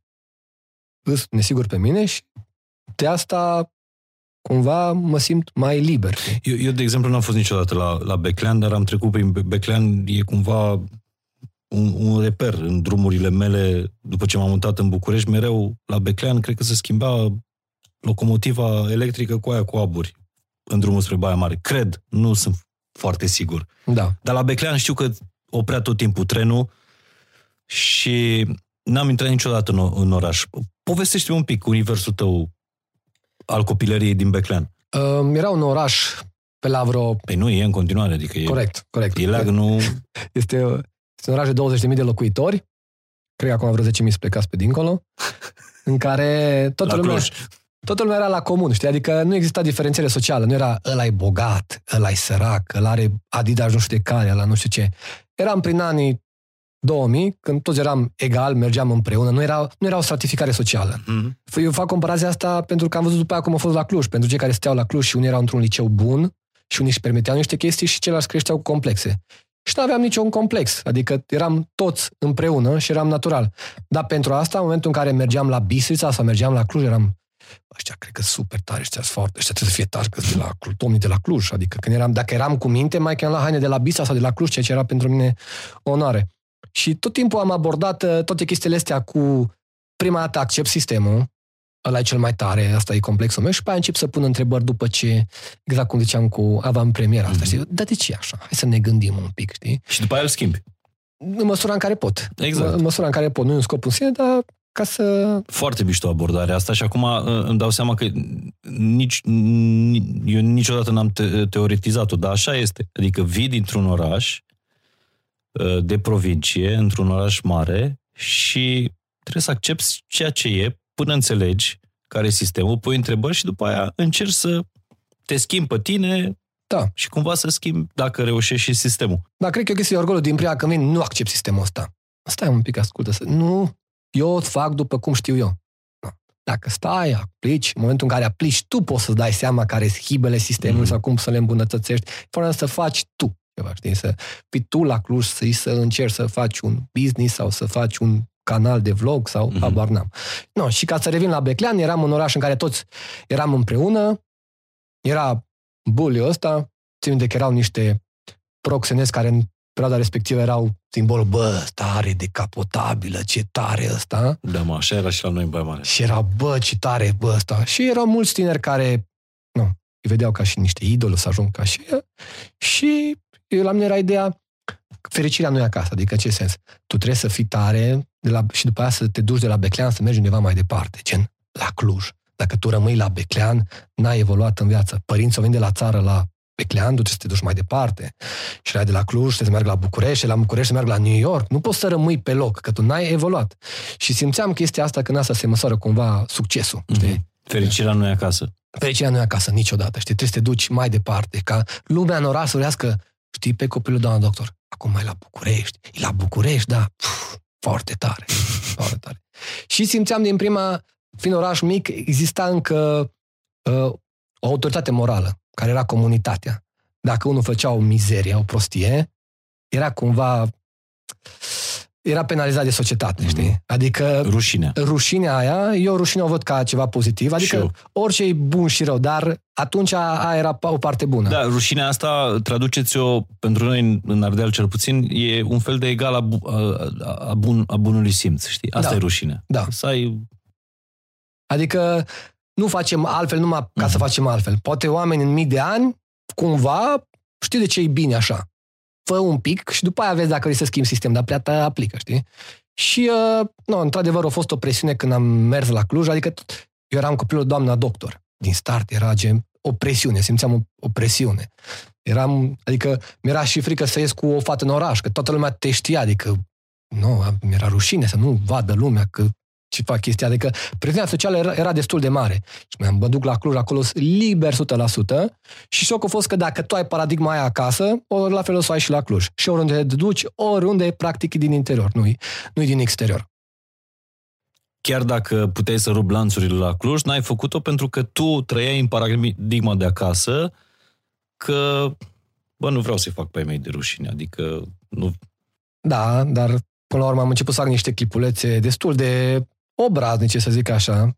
Adică Și ce-o zis mai ta prima oară? Despre... Părinții mei așteptau ca eu să devin avocat și la un moment dat o- ceva au informat-o, vezi că Mircea aleargă în scutec pe stradă. Știi? Și cumva a fost uh, șocant pentru că nu e cineva care te vezi foarte rar, e vecinul poartă în poartă cu tine și Da. tu trebuie, și dacă Mircea, de ce faci asta? Trebuie să dai un răspuns și e greu să dai răspunsul ăla. Că normal că nu avea de unde să știe și poate nici eu nu știam așa bine, mă, că testam niște lucruri, știi? Și încă erai pe banii lor? Nu, atunci am rupt. Am rupt și am zis, nu, hai să fac ceva. Și nu știu ce, și atunci am început Și cât producări. dura să se obișnuiască părinților tăi cu ideea că Mircea nu va ajunge după așteptările lor avocat? Nu foarte. Adică, ce să zic, la început au fost niște chestii super agresive încât eu îi înțeleg. După vreo șase, nouă luni, cumva au intrat într-o stare de acceptare. Nu, e ok, asta faci, tu să fii fericit. Și acum sunt undeva la mândrie. Uh, Nu? Da, da, da. Nu, nu. Din nou, nu-i condamn pentru că îmi dau seama cât de greu ar fi. Știi? Adică, Aveți cinematograf în Belcle- Beclean? Nu am avut, dar s-a închis acum câțiva ani. Hai să râzi. Nu trebuie să te simți rușinat, pentru că nici noi în Baia Mare nu mai avem cinematograf. Ba da, este la mall. Aveți și o să mergi și în Baia La Mare. mall. Da. Da, dar cinematograf în, Ăsta e avantajul, că acum sunt multe mall care au cinema și Da. cât de cât mai ajunge la oameni. o mai culturalizat, Da. dacă se poate spune așa, orașul. Dar uh, ar fi, ar fi f- fost frumos să faci o avan, avan premieră Da. La cinematograful din Beclean, numai așa. Da, da, ar fi. Uh, Filmul e despre un băiat din Gherla, care și mâneam să facă în Gherla eventual. Sau în Gherla, dar Da. nici în Gherla n-ai unde. Nici în Gherla nu prea am unde, știi. Și, dar, uh, da, e o perioadă romantică, dar uh, încă nu avem infrastructura necesară. Stai așa, că te-am întrerupt din, uh, din povestea lui Mirciulică, uh, care și-a dezamăgit părinții, nu și-a dezamăgit. I-a surprins. I-a convins până la urmă că nu are cum, să- dar tu te-ai lăsat de școală, nu? Uh, Da, deci uh, cum, și decizia cu școala, adică aici mi se pare că e important. Mulți tineri nu știu ce vor și nici eu n știu ce am vrut. Am mers la drept pentru că era cea mai ok și cumva mi-am obținut patru ani de liniște. Pentru că dacă te duci la medicină, 100% medicină. Dacă te duci la o facultate gen SNSPA, știi, ce ești de acolo, știi, întreba, e presiune din start pe tine, dar ce ești de acolo, în ce faci bani, te bagă în tensiune. Dar eu cu dreptul mi-am obținut patru ani de liniște în care văd eu. și eu patru, luni, am, patru ani am putut sta în Cluj și numai să descoper lucruri, să mă întâlnesc cu oameni, să mă inspire și de aia patru ani cumva am mai evoluat și după patru ani am putut avea curaj să zic, nu vreau să fac asta. La 19 ani e foarte greu pentru un tânăr să se opune presiunii sociale să zică, să zică nu fac ceva ce vreau eu, că ei nu știu ce vor. Și de asta e important să se pornească pe un drum, știi? Pornește chiar că nu e drumul perfect, știi? Du-te pe parcurs și dacă tu ești un om deschis, o să descoperi lucruri care o să te ghideze în altă direcție. Dar e important să Dar pornești. tu citeai cursurile alea de drept? Uh, da, în, uh, am știut minte că în anul 3 am spus că, că vreau să renunț, a spus ești așa pentru că încă nu ești bun. Și în anul 2 am luat bursă și am spus și acum vreau să renunț, știi? Și da, le citeam, mă fascinau, dar cumva îmi simțeam o rigoare au impusă în meseria respectivă. Și care... ce lecturi te-au, te-au dezvoltat pe tine? Lecturi? Iartă-mă că da. intrăm în zona asta intelectuală. Da. Uh, ce să zic? Uh, adică dacă e ceva care te-a, te-a mișcat, te-a schimbat, te-a... Da. Eu am avut la un moment dat, țin minte, o carte care m-a marcat a fost Magia, care vorbea în principiu despre recunoștință. Despre cât de importantă e recunoștința. Și e clar că pare o chestie banală, știi? Dar mi se pare că despre asta e vorba. Toată lumea știe ce trebuie să facă, absolut toți. Deci oricine le iei de pe stradă și dacă îi pui un pistol la tâmplă, știi exact ce să faci. Da, știu, omul știe ce trebuie să facă. Uh, suntem uh, niște CEO, într-o, uh, suntem niște, nu este un salahor în lumea asta de CEO. Am avut mm-hmm. un discurs și gen, toată lumea știe ce de făcut, dar nimeni nu aplică. Dacă zici, bă, tu dacă în fiecare zi 15 minute faci meditație sau 15 minute te gândești la lucrurile faine din viața ta, o să fie bine. Poți 15 minute pe zi, timp de un an. Pot. Și probabil după 100 ani nu o să mai facă. Și atunci dacă tu faci un scop în sine chestiile la mărunte, ele schimbă mult. Și de asta tot timpul căutam, uh, eu sunt un om al, chiar dacă sunt creativ, sunt omul regulilor, știi? Adică dă, dă o tehnică, hai să o văd. Bă, fă tehnica asta. Și mă duc și o aplic. Îmi place să o aplic până văd că se întâmplă niște schimbări în, în, în mine uh-huh. și pe aia văd ce e bun și văd ce e rău. Și punele le arunc și încerc să mențin ce am. Dar sunt pasionat de a lua ritualuri care să le introduc în viața mea. Mă fascinează chestia asta.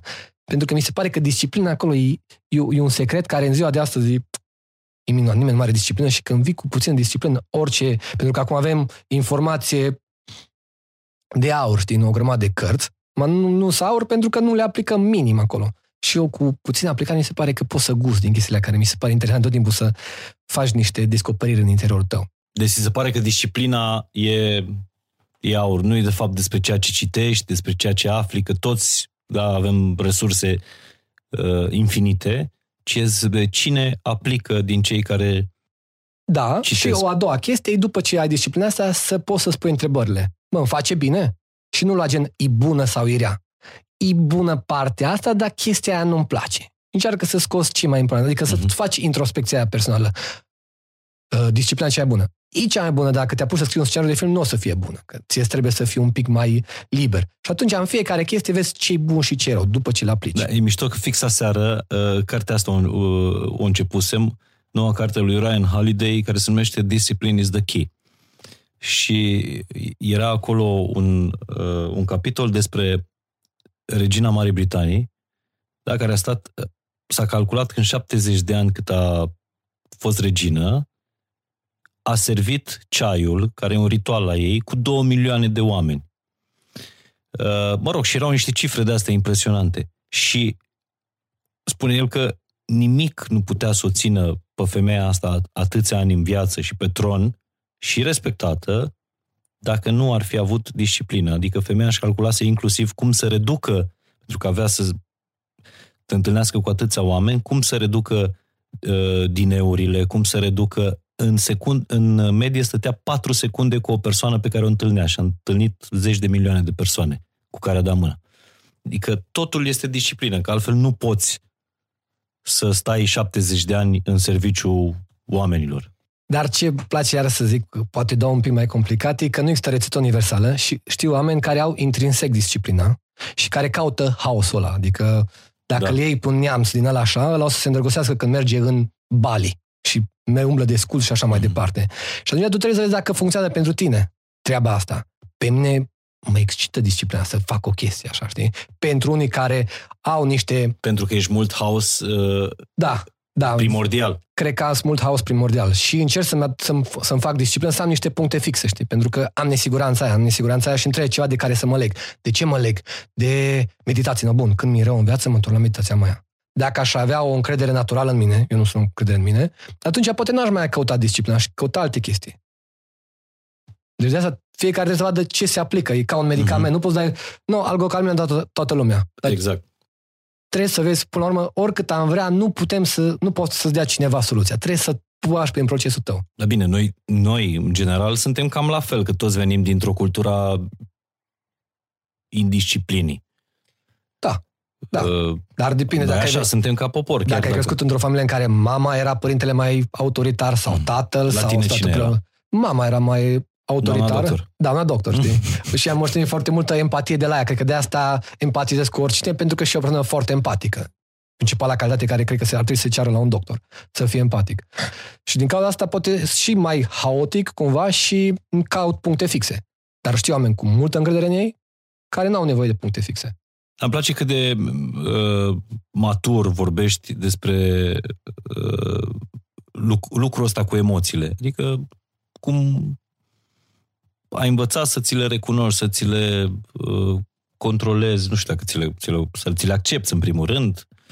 Zile bune, zile rele, Mihai, știi cum? e? Zile bune în care le ești iluminat, le simți, nu știu ce, o emoție. Și zile în care ești Da, mă, dar cum ai ajuns? Adică ca să ajungi pe drumul ăsta, ca să fii în punctul ăsta, trebuie să fii plecat pe un drum. Da. Am, cred că un moment important a fost în viața mea, momentul în care am primit un challenge simplu. Mi-a, mi-a spus cea, du-te la fata aia și spune că e drăguță. Și pentru mine în capul meu a fost, poate îmi dă o palmă. Man, îi spui că e drăguță. Da, dar poate are iubit și mă bate. Man, nu te bate nimeni, du-te și spune că e drăguță. Și n-am putut să mă duc, știi? Și mi-am dat seama că am niște rețineri, știi? Și mi-am propus la un moment dat, făceam chestia, mergeam pe stradă și vreau să ofer complimente oamenilor. Special fetelor, bineînțeles, Mhm. știi? Și în momentele respective vezi, vezi cum apar toate scuzele din lume. Poate o știu pe fata și par penibil. Poate nu știu ce. Și e fascinant cum tu nu mai ești mintea, știi? Și mintea tot îți dă aia, aia, aia, aia. Și de multe ori, ha, te-am prins, fraierul, că vrei să mă prostești la mintea ta care îți dă niște chestii. Cred că chestia asta m-a ajutat dacă să mă rup un pic de mintea mea care tot îmi dădea, mă vrea să mă manipuleze într-o direcție sau alta. Mișto, foarte fain ai, uh, ai zis. Dar te întrerusesem, cred, și iartă-mă. Vorbeai despre cartea asta cu magia. Da, se numește Cred că n-ai... uh, Magia. Uh-huh. Eu am citit-o în 2016, un moment în care noi nu făceam bani din proiectul ăsta, deja aveam un an jumate. N-am Până la ea 200 de euro de la bar. Da, deci a fost, o- nu, a fost o chestie singulară, să zic așa. Am, am luat banii și în, 2006, uh, în 2016, da, în 2016 am luat banii și în 2016, pe la mijlocul anului, nu făceam bani. Așa. Și uh, în care respectiv zicea foarte simplu, în momentul în care tu ești recunoscător pentru ce ai într-un anumit domeniu, primești mai mult. E atât de simplu. Și am zis, bun, eu sunt un om practic. Hai să fac chestia asta fără ipocrizie pentru bani Uh-huh. cel mai superficial lucru în lumea asta, banii. Hai să facem pentru asta. Și am început să, în fiecare zi, timp de 28 de zile, să fac, să înscriu 10 motive pentru care sunt recunoscător. Sunt recunoscător că am ce mânca, care, din nou, pare un clișeu când îl scrii. Dacă vrei să stai să te gândești, se dezvoltă un pic. Și făcând chestia asta în fiecare zi, pot spune că în ziua 28 am ajuns și aveam, am înca, încasasem noi în firmă 10.000 de euro, care pentru noi era enorm de mult. Pe bune? Da. Și țin minte că am o agendă în care ziceam ziua 1 și vreau, nu, bun, ce urmează să se întâmple? Că eu cred în chestia asta, cred în chestia asta. Și ce cred că s-a întâmplat e că în momentul în care se- secretul e să nu fii disperat să primești asta, să nu ai energia aia greoaie de îmi trebuie. Și în momentul în care ești mulțumit cu ce ai, sau deja te simți bine fără să ai chestia respectivă, atunci nu mai îți trebuie și atunci vine Bă, natural. vezi, cred că foarte multă lume au citit lucrurile astea și mulți zic, da, bullshit, literatură de asta, self-help uh, și, și așa mai departe. N-are cum să fie, că nu e așa în viață cum scriu ea în cărți. Nu, ziceam la un moment dat că pentru, uite, e 30 de lei, n-are cum să fie tare. Să zic, fii atent, eu, Mircea Bravo, eu am făcut un film.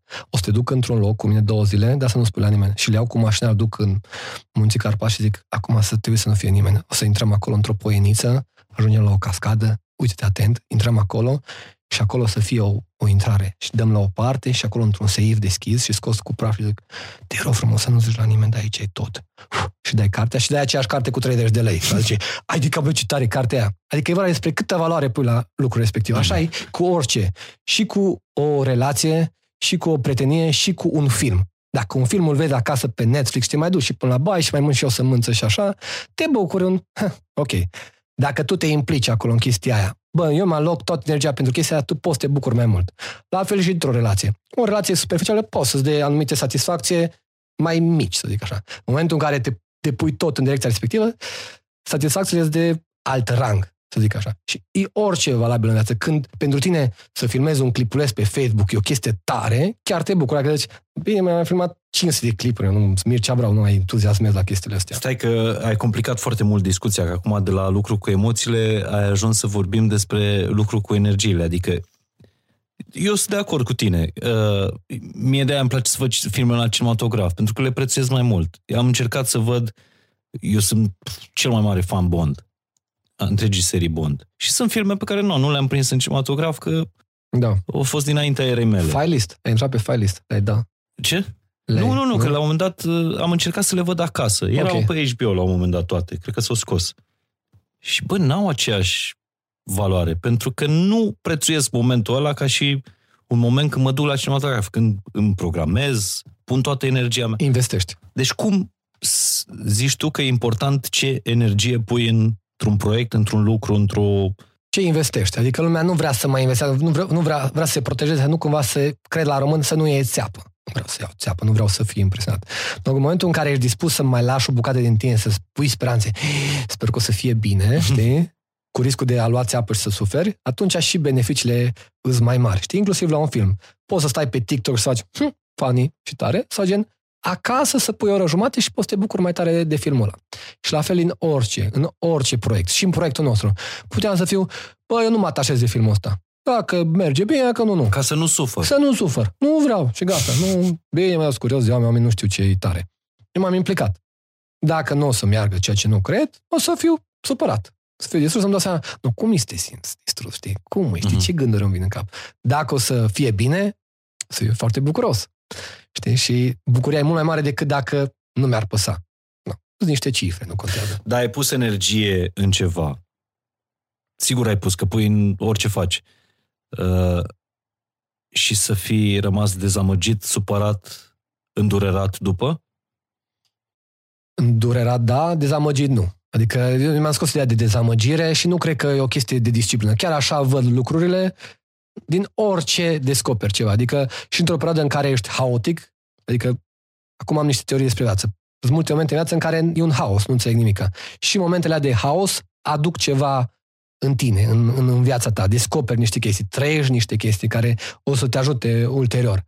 Și de asta nu cred că există o chestie în care să fi pus energie, un proiect să zic, bă, e nașpa, am, am, am luat țeapă sau ce. Adică eu am investit în facultatea de drept patru ani de zile, după aia am investit în examenul ăla de barou, n-am reușit să-l iau, dar sunt cel mai bucuros că am fost acolo. Adică toate experiențele alea m-au dus până aici. Adică mai ales când gândești în, de, în conceptul de idee. Adică poate o situație în care am fost la drept, mi-a dat o idee acum. Dar tu nu ai luat examenul ăla de barou pentru că n-ai pus energia. Poate, sau ceva în interiorul meu nu vrea să meargă acolo. Probabil. Nu știu, da, dar pe loc, am într-adevăr am fost supărat. Acum când las timp, ce tare a fost. Mi-ar fi schimbat viața, poate nu mă bucuram așa mult. Deci durerea aia temporară, ca să zic așa, trebuie să o vezi nu pe moment, ci pe termen lung, Dacă pot. dacă poți. Pentru că știu că e greu, că unul care suferă o să spună, bine mă, hai să vezi cum e. Și tu cumva poți pentru că exersezi lucrul ăsta, adică lucrezi cu tine, Da. cu emoțiile și energiile tale. Pot și sunt momente în care nu pot, dar totul trece, știi? Adică faptul că nu poți stai acolo când nu poți, nu poți, nu poți, trece o săptămână, trece două, și după două săptămâni poți. Și ce faci când te doare? Efectiv, când bă, nu-ți iese ceva și mă doare sau am o pierdere personală și te doare, ce faci? Cred că sunt mai multe moduri de a funcționa. Ce Dacă... face Mirciulică? Mirciulică. Da. Cred că e important să trăim emoțiile alea. Că o emoție pe care, nu, de care tot fugi, tot te apasă acolo, știi? Ai zis să trăim, de, eu vorbeam de durere și tu ai zis să trăim emoțiile alea. Știi că foarte mult timp uh, oamenii au considerat că durerea e o emoție. Ok. Acum, mai înspre noi, durerea e considerată o senzație. Da? Da. Nu, tare. Tare. Cred că e important mereu să nu se piardă în emoție sau senzație sau nu știu ce. Zice, dacă simt o durere, de obicei primul instinct e să fug de ea. Da. Și fai. Și depun mult efort ca să fug de ea. Și din 100% energie cât am, îmi dau seama că 20% merge să ascund durerea aia, 20% aia și pe aia vlăgui, nu mai am energie. Și trebuie să te duci și ca și cum te duci la un film de groază și zici, vreți, îți place, îți plac filmele de groază? Și da, vreau să fiu speriat maxim, maxim, maxim. Așa să vezi și, și emoțiile alea. Ca un roller coaster emoțional. Se duce acolo, bă, vreau să mă, mă speriu tare, tare, tare. Vreau să... Adică să nu le dai gen, e bună sau rea. Îi așa cum e. Hai să vedem cum se simte. Hai să o luăm în piept, să stăm cu ea cât de mult putem. Ai tu exemplul ăla în prezentarea de la, de la TEDx uh, cu, cu frigiderul. Mi se Da. pare foarte, uh, foarte fain. Dacă poți să-l mai zici pentru cei care nu s-au uitat. Sau Dacă îl mai ții minte, ții minte că... Cu iaurtul din frigider care se strică. Da, în momentul în care, să zicem, în frigider ai un iaurt care e stricat, deschizi frigiderul, vezi că miroase urât și îl închizi. Și îl lași acolo o perioadă că nu vrei să te mai atingi de el. Și după aia când uh, deschizi frigiderul, nu mai dai seama că celelalte mat- uh, ingrediente sunt stricate sau sunt numai de la, de la iaurt. Și ai probabil și în viață. Adică tu ai o chestie care te apasă și poate tu ai o relație sănătoasă. Dar e cumva umbrită de chestia asta, Mhm. de emoția respectivă. Și nu, pentru că tu nu ai fost capabil să le separi un pic. Dacă tu ai luat iaurtul ăla, miroase urât, nu, mi-a dat informația asta, perfect, de aia mi-a zis, îl scop frumos și l arunc, dar atunci pe loc. Cât mai repede, până nu umple de miros și celelalte aspecte ale vieții. După aia, celelalte n-au de suferit. Și de asta e important, când vine, stai cu ea acolo.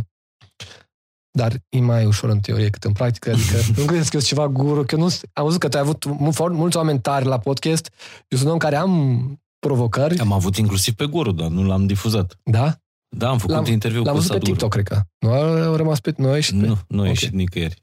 Deci nu, nu, nu ești un guru, dar ești un om care exersează și asta, mie- asta mi se pare mișto din, uh, din conversația cu tine, să, să extragi treaba asta. Băi, rutină, exercițiu, găsește ce ți se potrivește. Dar sunt mulți oameni care văd o chestie tare, am zis o chestie tare. Nu, eu vreau să fiu ca Mircea, că el a chestie tare.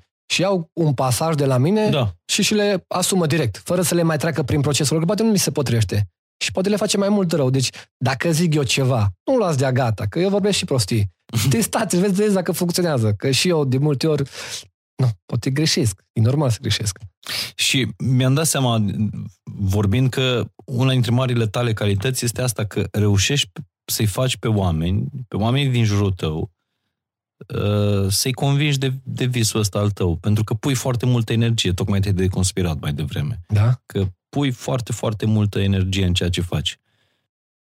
Da, îmi place să fiu um, să adictiv sau îmi place să fiu obsedat de un vis. Și cred că în ziua de astăzi ar fi o chestie care ar trebui încurajată la tineri. Știi, când Mhm. ai ceva, dacă vrei să fii obsedat, du-te, nu dormi noaptea, fă pentru în direcția respectivă, pune ceva în mișcare, vezi cum se întâmplă.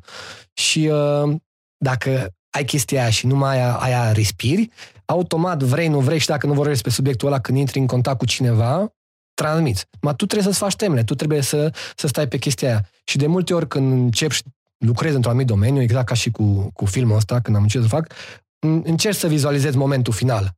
Încerc să retrăiesc senzația aia de la final. Adică de acum doi ani cumva vizualizam cum o să fie la cinema, o avantpremieră de gală în care o să mă duc să vorbesc în momentul în care nici nu aveam scris niciun scenariu.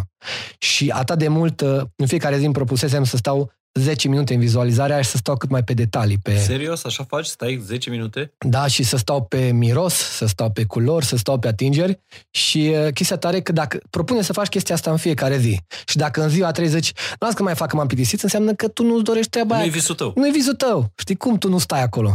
Dacă îți place, adică tu trebuie să-l vezi nu ca și un ritual, ca și gen, bun, las că mă duc la lucru, dar după aia am voie să-mi dau visul 10 minute. Că e tare să dai visul, că de-aia trăiești. Și dacă tu în fiecare zi stai 10 minute acolo, ce se întâmplă la un moment dat, îți dai seama că nu mai e neapărat nevoie să se întâmple visul, că tu deja trăiești chestia respectivă. Deci tu seara asta a premierei, tu în ultimii doi ani ai vizualizat-o aproape în fiecare zi. Nu. Timp de o lună. O lună. O lună acum 2 ani. Nu trebuie să faci o disciplină din chestia asta. Da, bun, o Mircea. lună am făcut-o. Pe Cătălin și pe Ștefania ai văzut în sală, în vizualizarea ta. Uh, ceva energia sfântoare am văzut pentru că ei par foarte, nu știu, le place mie ce vreau, sunteți foarte entuziasmați, știți? Și simțeam energia, genul ăla de Da, da. energie. Și asta vreau să mai zic că în momentul în care eu făceam chestia asta în fiecare zi și deja mă bucuram de, de vizualizare ca o experiență finală, nu ca o experiență în mijloc, hai să fac aia ca să obțin aia, în momentul în care ăla era scopul final, înseamnă că vreau să se întâmple, dar nu sunt dependent de chestia aia. Dacă se întâmplă bine, dacă nu, că eu deja am chestia asta. Și atunci a dis- dispărut energia aia greoaie de care ziceam că trebuie să se întâmple. Vreau să am succes, vreau să fac bani, știi? Chestia aia greoaie atunci dispare, știi? Și atunci e normal să apară. Să rupi atașamentul ăla de nevoie. Trebuie un pic de pauză după lucrurile foarte importante spuse în podcastul Ok. ăsta. Așa las după mari gânditori. Nu, și nu e niciun mișto. Vorbesc serios. Mie mi se pare că, nu, nu, nu că e filozof, dar filozof pe ceea ce a trăit, știi? Asta, asta mi se pare, că e, ești moralist, dar uh, ai și experiență. De acum eu mă simt inconfortabil și încerc să-mi studiez emoțiile Am prin văzut, corp. am știi? văzut că Unde te-ai mă dat simt în spate când te-am inconfortabil, știi? lăudat. Da. Că nu-ți place să fii lăudat. da. Uh, Sau crezi că lumea face, uh, lumea face mișto, dar nu e absolut deloc mișto. Zim dacă admiri vreun mare gânditor al uh, prezentului. am, uh, de-a lungul timpului, am avut modele, descopeream ce făceam, mergeam pe YouTube, vedeam cât un videoleț, video, video mișto, după aia încercam un podcast și pe aia cumpăram o carte. Și ce să zic, am... uh, Adică așa pornești, adică nu, e greu, citește cartea asta. Bă, nu vreau, știi? Um, și pot să spun niște nume care nu știu că sunt așa cunoscut. Era un tip Vishen Lacani, de care, pe care îl urmă- urmăream mai de mult, care povestea de o meditație.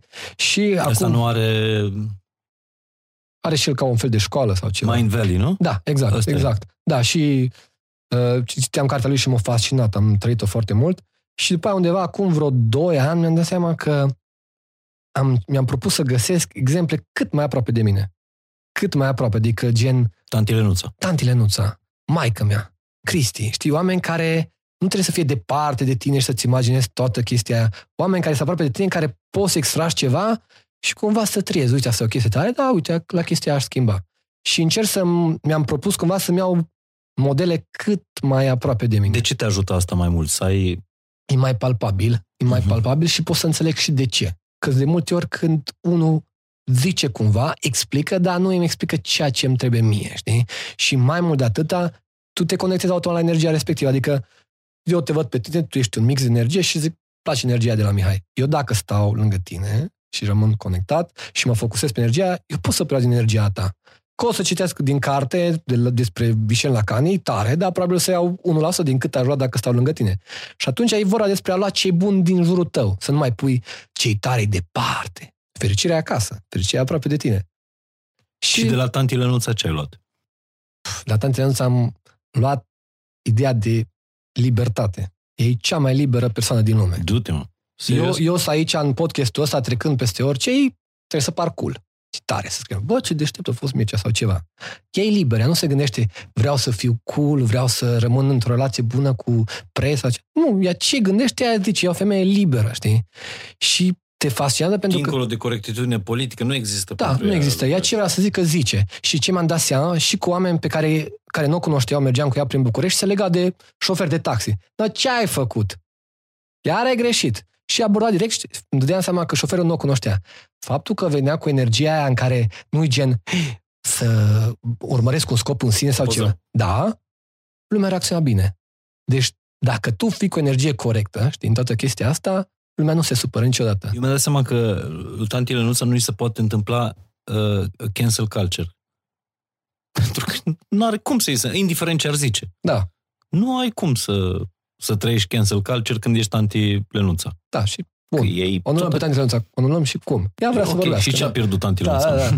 Despre asta e vorba. Știi, acolo vrem toți să atingem și cumva lumea prin video simte ideea de libertate totală și parcă ar vrea o guriță de dăm un pic de aia, că am uitat cum e. Cândva eram, dar parcă vreau un pic Mhm. din, din libertatea aia. Asta am învățat de la ea, care nu, îți dai seama, să fiu sincer, poate nu pot tot timpul să fac chestia aia, dar mi-am dat seama că dacă ești tot timpul sincer și zici din prima ce gândești, cred că e mai bine. Chiar că la început tu o să super pentru că o să zici greu. Dar dacă faci un exercițiu în sine, o să fie mai ok.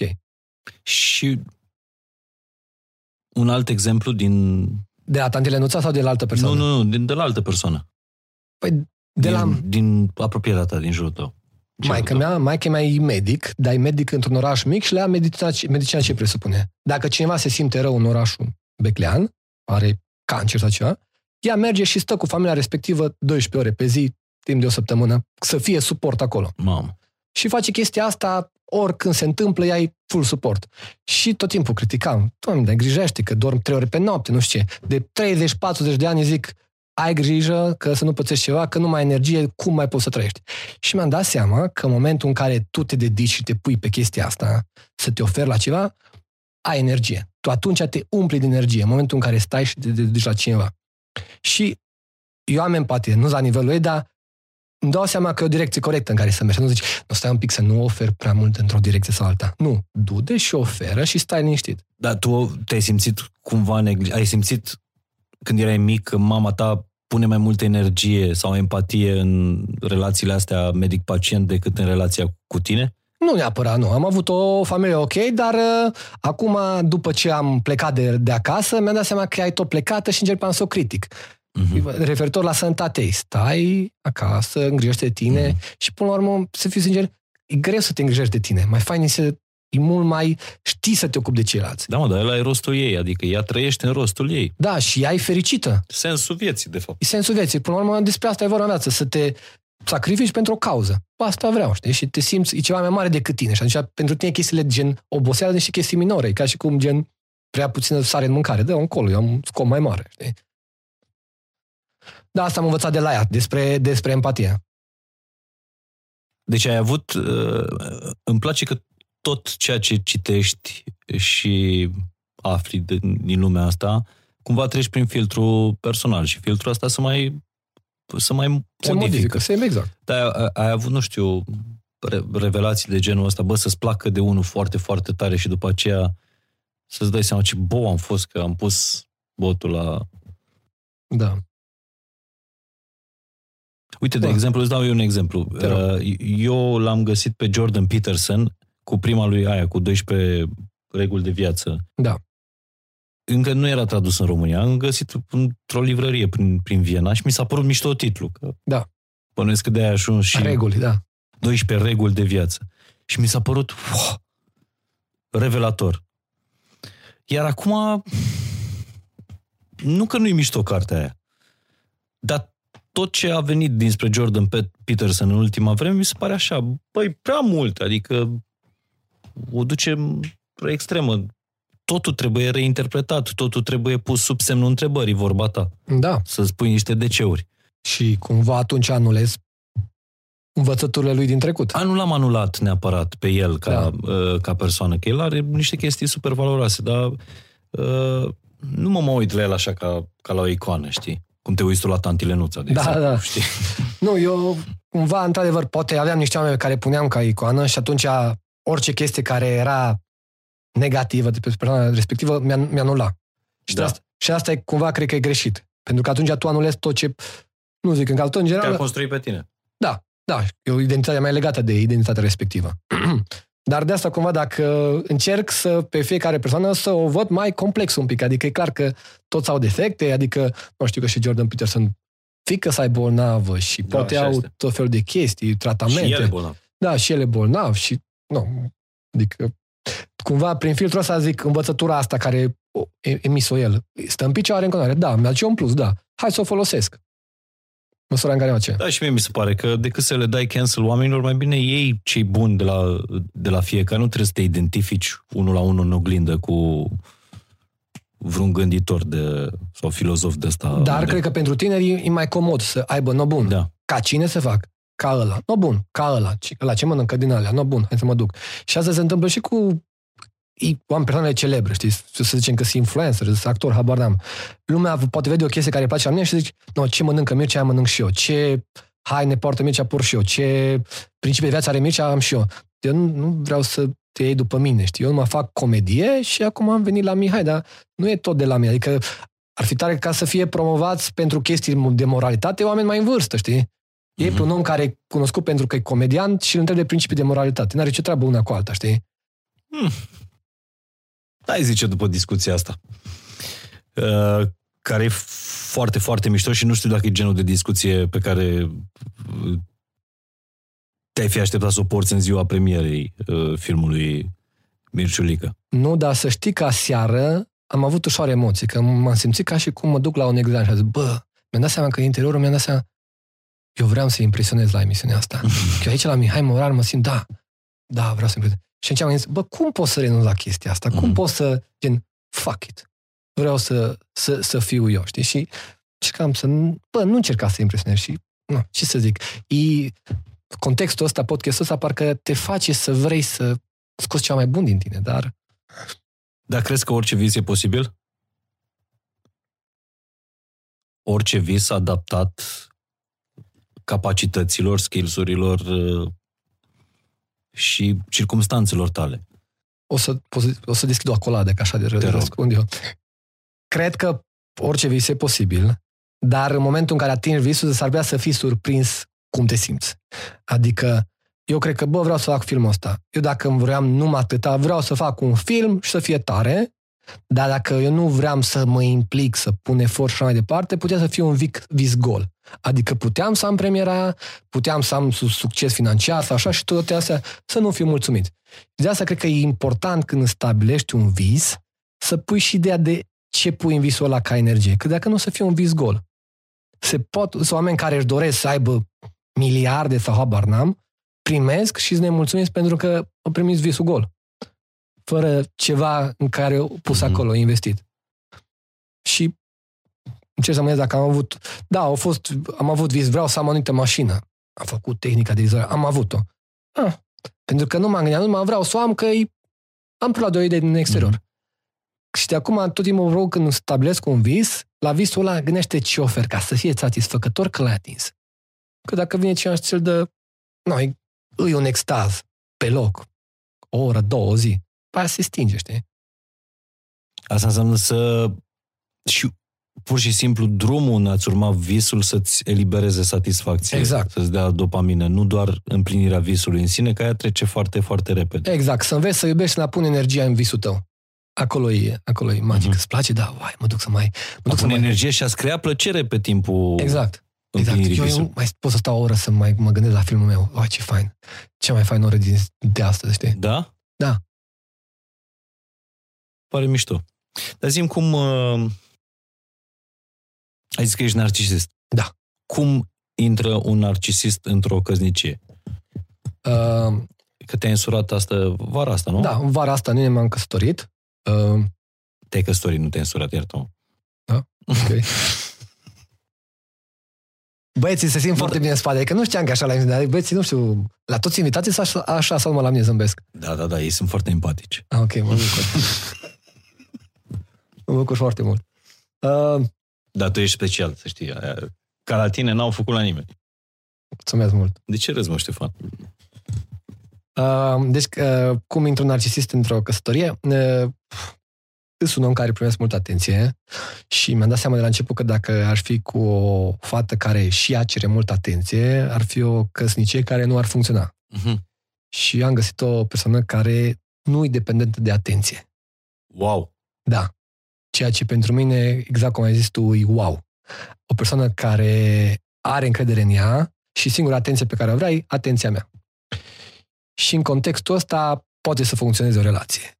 Un narcisist care intră într-o relație cu o fată care de ce nu face mai poză cu mine sau fii atent la mine sau ceva, cred că funcționează mai greu un pic. Și pornind de la premisa asta și multe chestii grele pe care trebuie să facem în sensul de discuții, pentru că mi se pare că postez multe, dar unde doar eu cumva evit. Mă duc, pun mult umor și ascund. Mi-am făcut un scop în sine tot ce mă deranjează să zic în relație, chiar dacă mi-e greu. Funcționează foarte bine. Suntem doi oameni hiperamabili unul cu celălalt, dar uh, atunci ce trebuie să vă certați voi. Încă nu ne-am certat și toate astea cred că avem e intensă relația asta. Nu e gen, e plictisitoare, ce fain la noi când ne certăm. Ok, poate, dar și la Mhm. noi e destul de fain. Nouă ne place. Mi se pare că... Dar voi ați povestit înainte toate lucrurile astea? Uh, nu, a fost o Bă, chestie uite, care... eu sunt așa, astea sunt nevoile mele, tu de ce ai nevoie? Uh, nu, da. Ea e o persoană specială în sensul care uh, ea, n- eu în mod normal nu m-aș fi întâlnit cu ea nici cum. Eu sunt un om mai comercial, ea e o persoană mai retrasă. Ne-a făcut cunoștință uh, o colaboratoare, chiar mama mea din clipuri și din filmul Mirciulică. Da? Și a zis, bă, eu știu o fată care ți s-ar potrivi. Și a zis, Du-te, mă, eu nu cred că, adică pare că vorbește acum 50 de ani. cum Exact, se și eu cunoșteau. spus, Mircea de obicei nu fac chestii de genul ăsta, dar uite, eu știu o fată care cred că ți s-ar potrivi. Și ne-o chemat frumos, întâmplător la întâlnire și eu am fost fascinat de fată de la început și mi-am dat seama pe parcurs că, man, eu n-aveam cum să o întâlnesc pe fata asta. Știi, adică, nu, merge, ea e asistent universitar, merge la teatru, merge în niște locuri în care, eu, deci dacă ei harta pe unde am umblat în ultima an, nu se suprapune deloc, știi? E o minune că m-am întâlnit cu ea și rezonăm perfect. Ce tare, de, mai există oameni Tinder pe lumea asta, oameni care știu să facă Da. meciul ăsta. Și între a fost și o persoane. chestie că ea nu prea mă cunoștea în momentul în care... Asta mi se pare, abia asta mi se pare magic. Da, a fost... Uh, știa că e ceva, dar nu știa exact. Da, dar pe de altă parte, cred că tu nu ai putea să stai în relație cu ea dacă ea nu te-ar admira, dacă nu te-ar uh, valida, dacă nu i-ar plăcea de ceea ce faci tu. Că tu Absolut. ai nevoie de, de da, asta am mai nevoie, ales. am nevoie de validare, într-adevăr, și, și și invers. Și am recunoscut că nesiguranțele mele se manifestă prin faptul că eu încă vreau să o impresionez. Eu încă n-am depășit etapa aia în care eu îmi doresc să o impresionez. Poate în viitor o să mă liniștesc și atunci o să zic, ok, tu mă iubești așa cum îți, m-am liniștit. Mhm. Dar în momentul ăsta încă parcă s- să știi că stare, să nu mă lași că eu încă stare, să, nu că pot să fac chestii tare. Eu am fost la podcast la Mihai Morar, a fost zis Mihai Morar că stare, să nu mă părăsești. Deci, încă înveți treaba asta cu siguranță, nesiguranță. Da, și uh, când eram singur eram mai ușor de ascuns, știi? Puteam să caut, să stau acolo singur acasă trei zile cu problemele mele. Acum e mai greu și mi-am dat seama că ăsta e calea. Grea să scot nesiguranțele mele la suprafață, care încă nu mi le știu să mi le descoper. Deci încă sap acolo, dar mă, îmi place. Dar tu până, până la Georgiana aveai viața asta de, de burlac, adică tot, toată concentrarea, toată energia ta era pe, Pe carieră, să zic pe așa. carieră. Da, și despre aia era vorba, adică zile întregi numai asta făceam. Și da, am trecut într-o, printr-o etapă prin care cred că trec mulți, am pus confortul pe primul plan. Bă, în viață e despre confort. Eu sunt liniștit, fac ce vreau, când vreau, pot să-mi comand de mâncare, pot să chem pe cineva să fac curse, nu am treabă, știi? Mare pericol confortul ăsta. Da, da. Și am stat, am ajuns în nivelul ăla și după ce am stat mult timp acolo, înseamnă că e destul de gol. E gol. Și Deci în ai, ai, ai trăit inclusiv sentimentul ăsta, că de, Da. te simți singur. Da, da, și am simțit că e gol, adică m-am atins scopul, ah, ce fain să fii, da, e super, am atins tot, dar nu e așa fain. Nu e așa fain. Puteam să ascult de cineva mai, la, mai de la început, dar cred că a fost mai sănătos așa să ajung să-mi dau seama și să, după aia, să-mi dau seama că mi-ar plăcea să am grijă de cineva, mi-ar plăcea să împărtășesc cu, cu cineva, mi-ar plăcea să mă descopere cineva tot ce zi eu acolo mai în spate. Și uh, da, mă gândeam, bă, oare am cum? Se poate?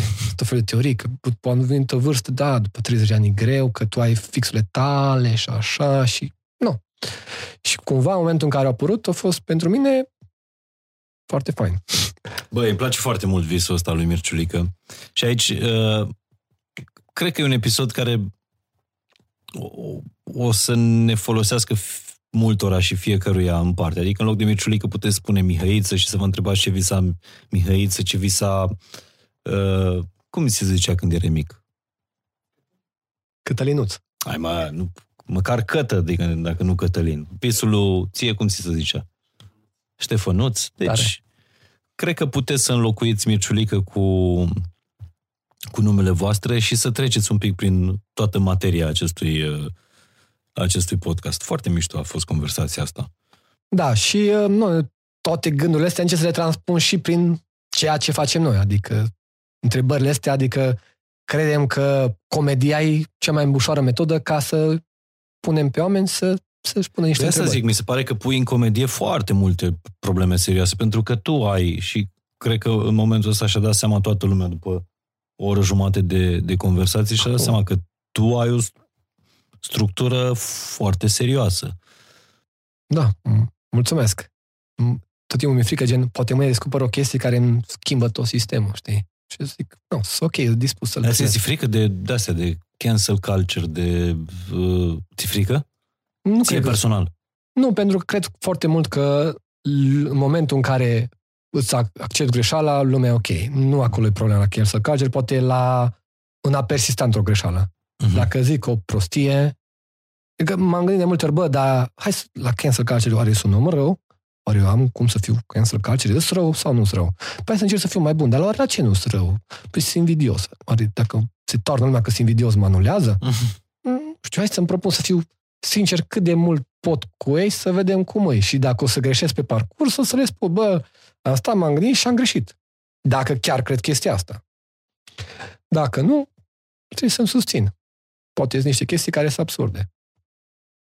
Dar crezi în împărțirea asta că oamenii sunt răi sau buni sau că umanitatea e bună sau, sau Da, rea? nici vorbă, nici vorbă. toți suntem răi. Și toți suntem buni. toți suntem răi și toți suntem Aia buni. zic, sunt niște chestii pe care noi le-am creat. Nu, eu am... Eu, sunt momente care sunt rău și de asta nu mă face o persoană rea, clar. Și atunci, un om care e rău cu mine, n-am cum să-i zic că e rău. E un om care a avut o zi rea. De multe ori se întâmplă, vin oameni și mă abordează și din dorința de a epata sau așa, sunt mai puțin mai nepoliticoși cu mine, știi? Mhm. Și îmi dau seama, bă, e ok, nu for rău intenționat. Poate vreau să mă impresioneze și poate așa arătam și eu când vreau să abordez o fată și eram penibil, știi? Și atunci, dacă mă, te poți gândi la tine în momente în care ai fost penibil, poți accepta orice, știi? Mhm. Că toți am fost cel, cel, într-un, cel puțin într-un moment răutăcioși sau penibili. Care e clipul la care te-ai uitat? Clipul tău la care te-ai uitat iar și iar? Acum, bineînțeles că m-a ajutat la trailerul de la filmul Mirciulică, adică... La Trailer, trailerul. Bă, deci adică... E nu. sfânt. L- L-ai văzut, Mihai? Trailerul. Nu e problemă. Nu e problemă. Deci te-ai uitat la TEDx, te-ai uitat la astea, de la film, trailerul meu de 3 m-am uitat minute. la ce mă interesează pe mine. Adevărat, la 3 minute acolo de film, adică... Mă, am văzut aia, deci o, e o fază pe bancheta din, în care tu ești șofer și Cucu Da. intră cu Ah, ok, da. doamna pe bancheta din spate, deci a, a, asta țin minte. Oare ce mai știu? Cum am angajat la un baron local acolo, mai ții Da, minte? da, da, da, știu. da. Am văzut, mă, trailerul. L-am văzut, Ah, dar ok. l-am văzut acum, când ați dat drumul la trailer? Acum trei luni. Da, acum vreo două, trei luni. Mă întreabă mă dacă am văzut filmul sau nu. Ok. Abia aștept să-l văd în cinematografe. Uh, bravo, Mircea. Mulțumesc mult, Mihai. Uh, și n-am pus numele de familie înaintea prenumelui, dar bravo, virgulă, Mircea. Asta e un, un cadou, na, îl facem tuturor uh, Mulțumesc mult. invitaților de la partenerul Beciu Domnesc, când ai timp de un vin. Promit că după avantpremierea de seară o să îl deschid cu soția mea, cu Georgiana. Oh, ce frumos! Stai să văd ce ți-am pus aici. Ah, un sceptru sfume. Bun. E- O să-ți placă. Îți mulțumesc uh, tare, tare fain, îți țin pumnii. Uh, uite cum îi tremură mâinile pentru premiera filmului, că acum emoțiile podcastului au, au trecut. Și așteptăm următorul. Mulțumesc mult, Mihai. Bănuiesc Și că la asta lucrez cel puțin mental acum. deja ai filmat și la anul o să apară în cinema. Dar pe final poți să le dai oamenilor un, o temă de casă, un, un exercițiu. Bă, încercați asta, poate vă, o să vă fie mai bine. Uite, mie mi-a mers. Mhm. Cum ai dat uh, exemplu cu vizualizarea serii uh, premierei filmului. Ok? Am un minut jumate? Am? Da, pe ai cât vrei tu. Nu, o chestie pe care am făcut-o când am, mi-am ales uh, profesia asta a fost ca în, în fiecare zi, la finalul zilei, să mă gândesc care a fost cel mai fain moment al zilei. Și la finalul primei zile să fii sincer, o să te stai deja, păi nu prea a fost un moment fain, pentru că tu nu ai fost foarte conștient pe parcursul zilei. Și a doua zi să încerci să fii mai conștient și să zici, bă, a fost bună mâncarea aia. Și la a treia zi să zici, ce fain a fost când m-am întâlnit cu prietenul ăla. Și timp de 28 de zile o să devii din ce în ce mai conștient dacă asta îți dorești să descoperi momentul. Și după 28 de zile, când îți iei harta aia, că trebuie să-ți le scrii, și te uiți la ce a fost fain în fiecare zi, o să te ajute să dai seama ce te face să te simți bine și în ce direcție să pui mai multă energie.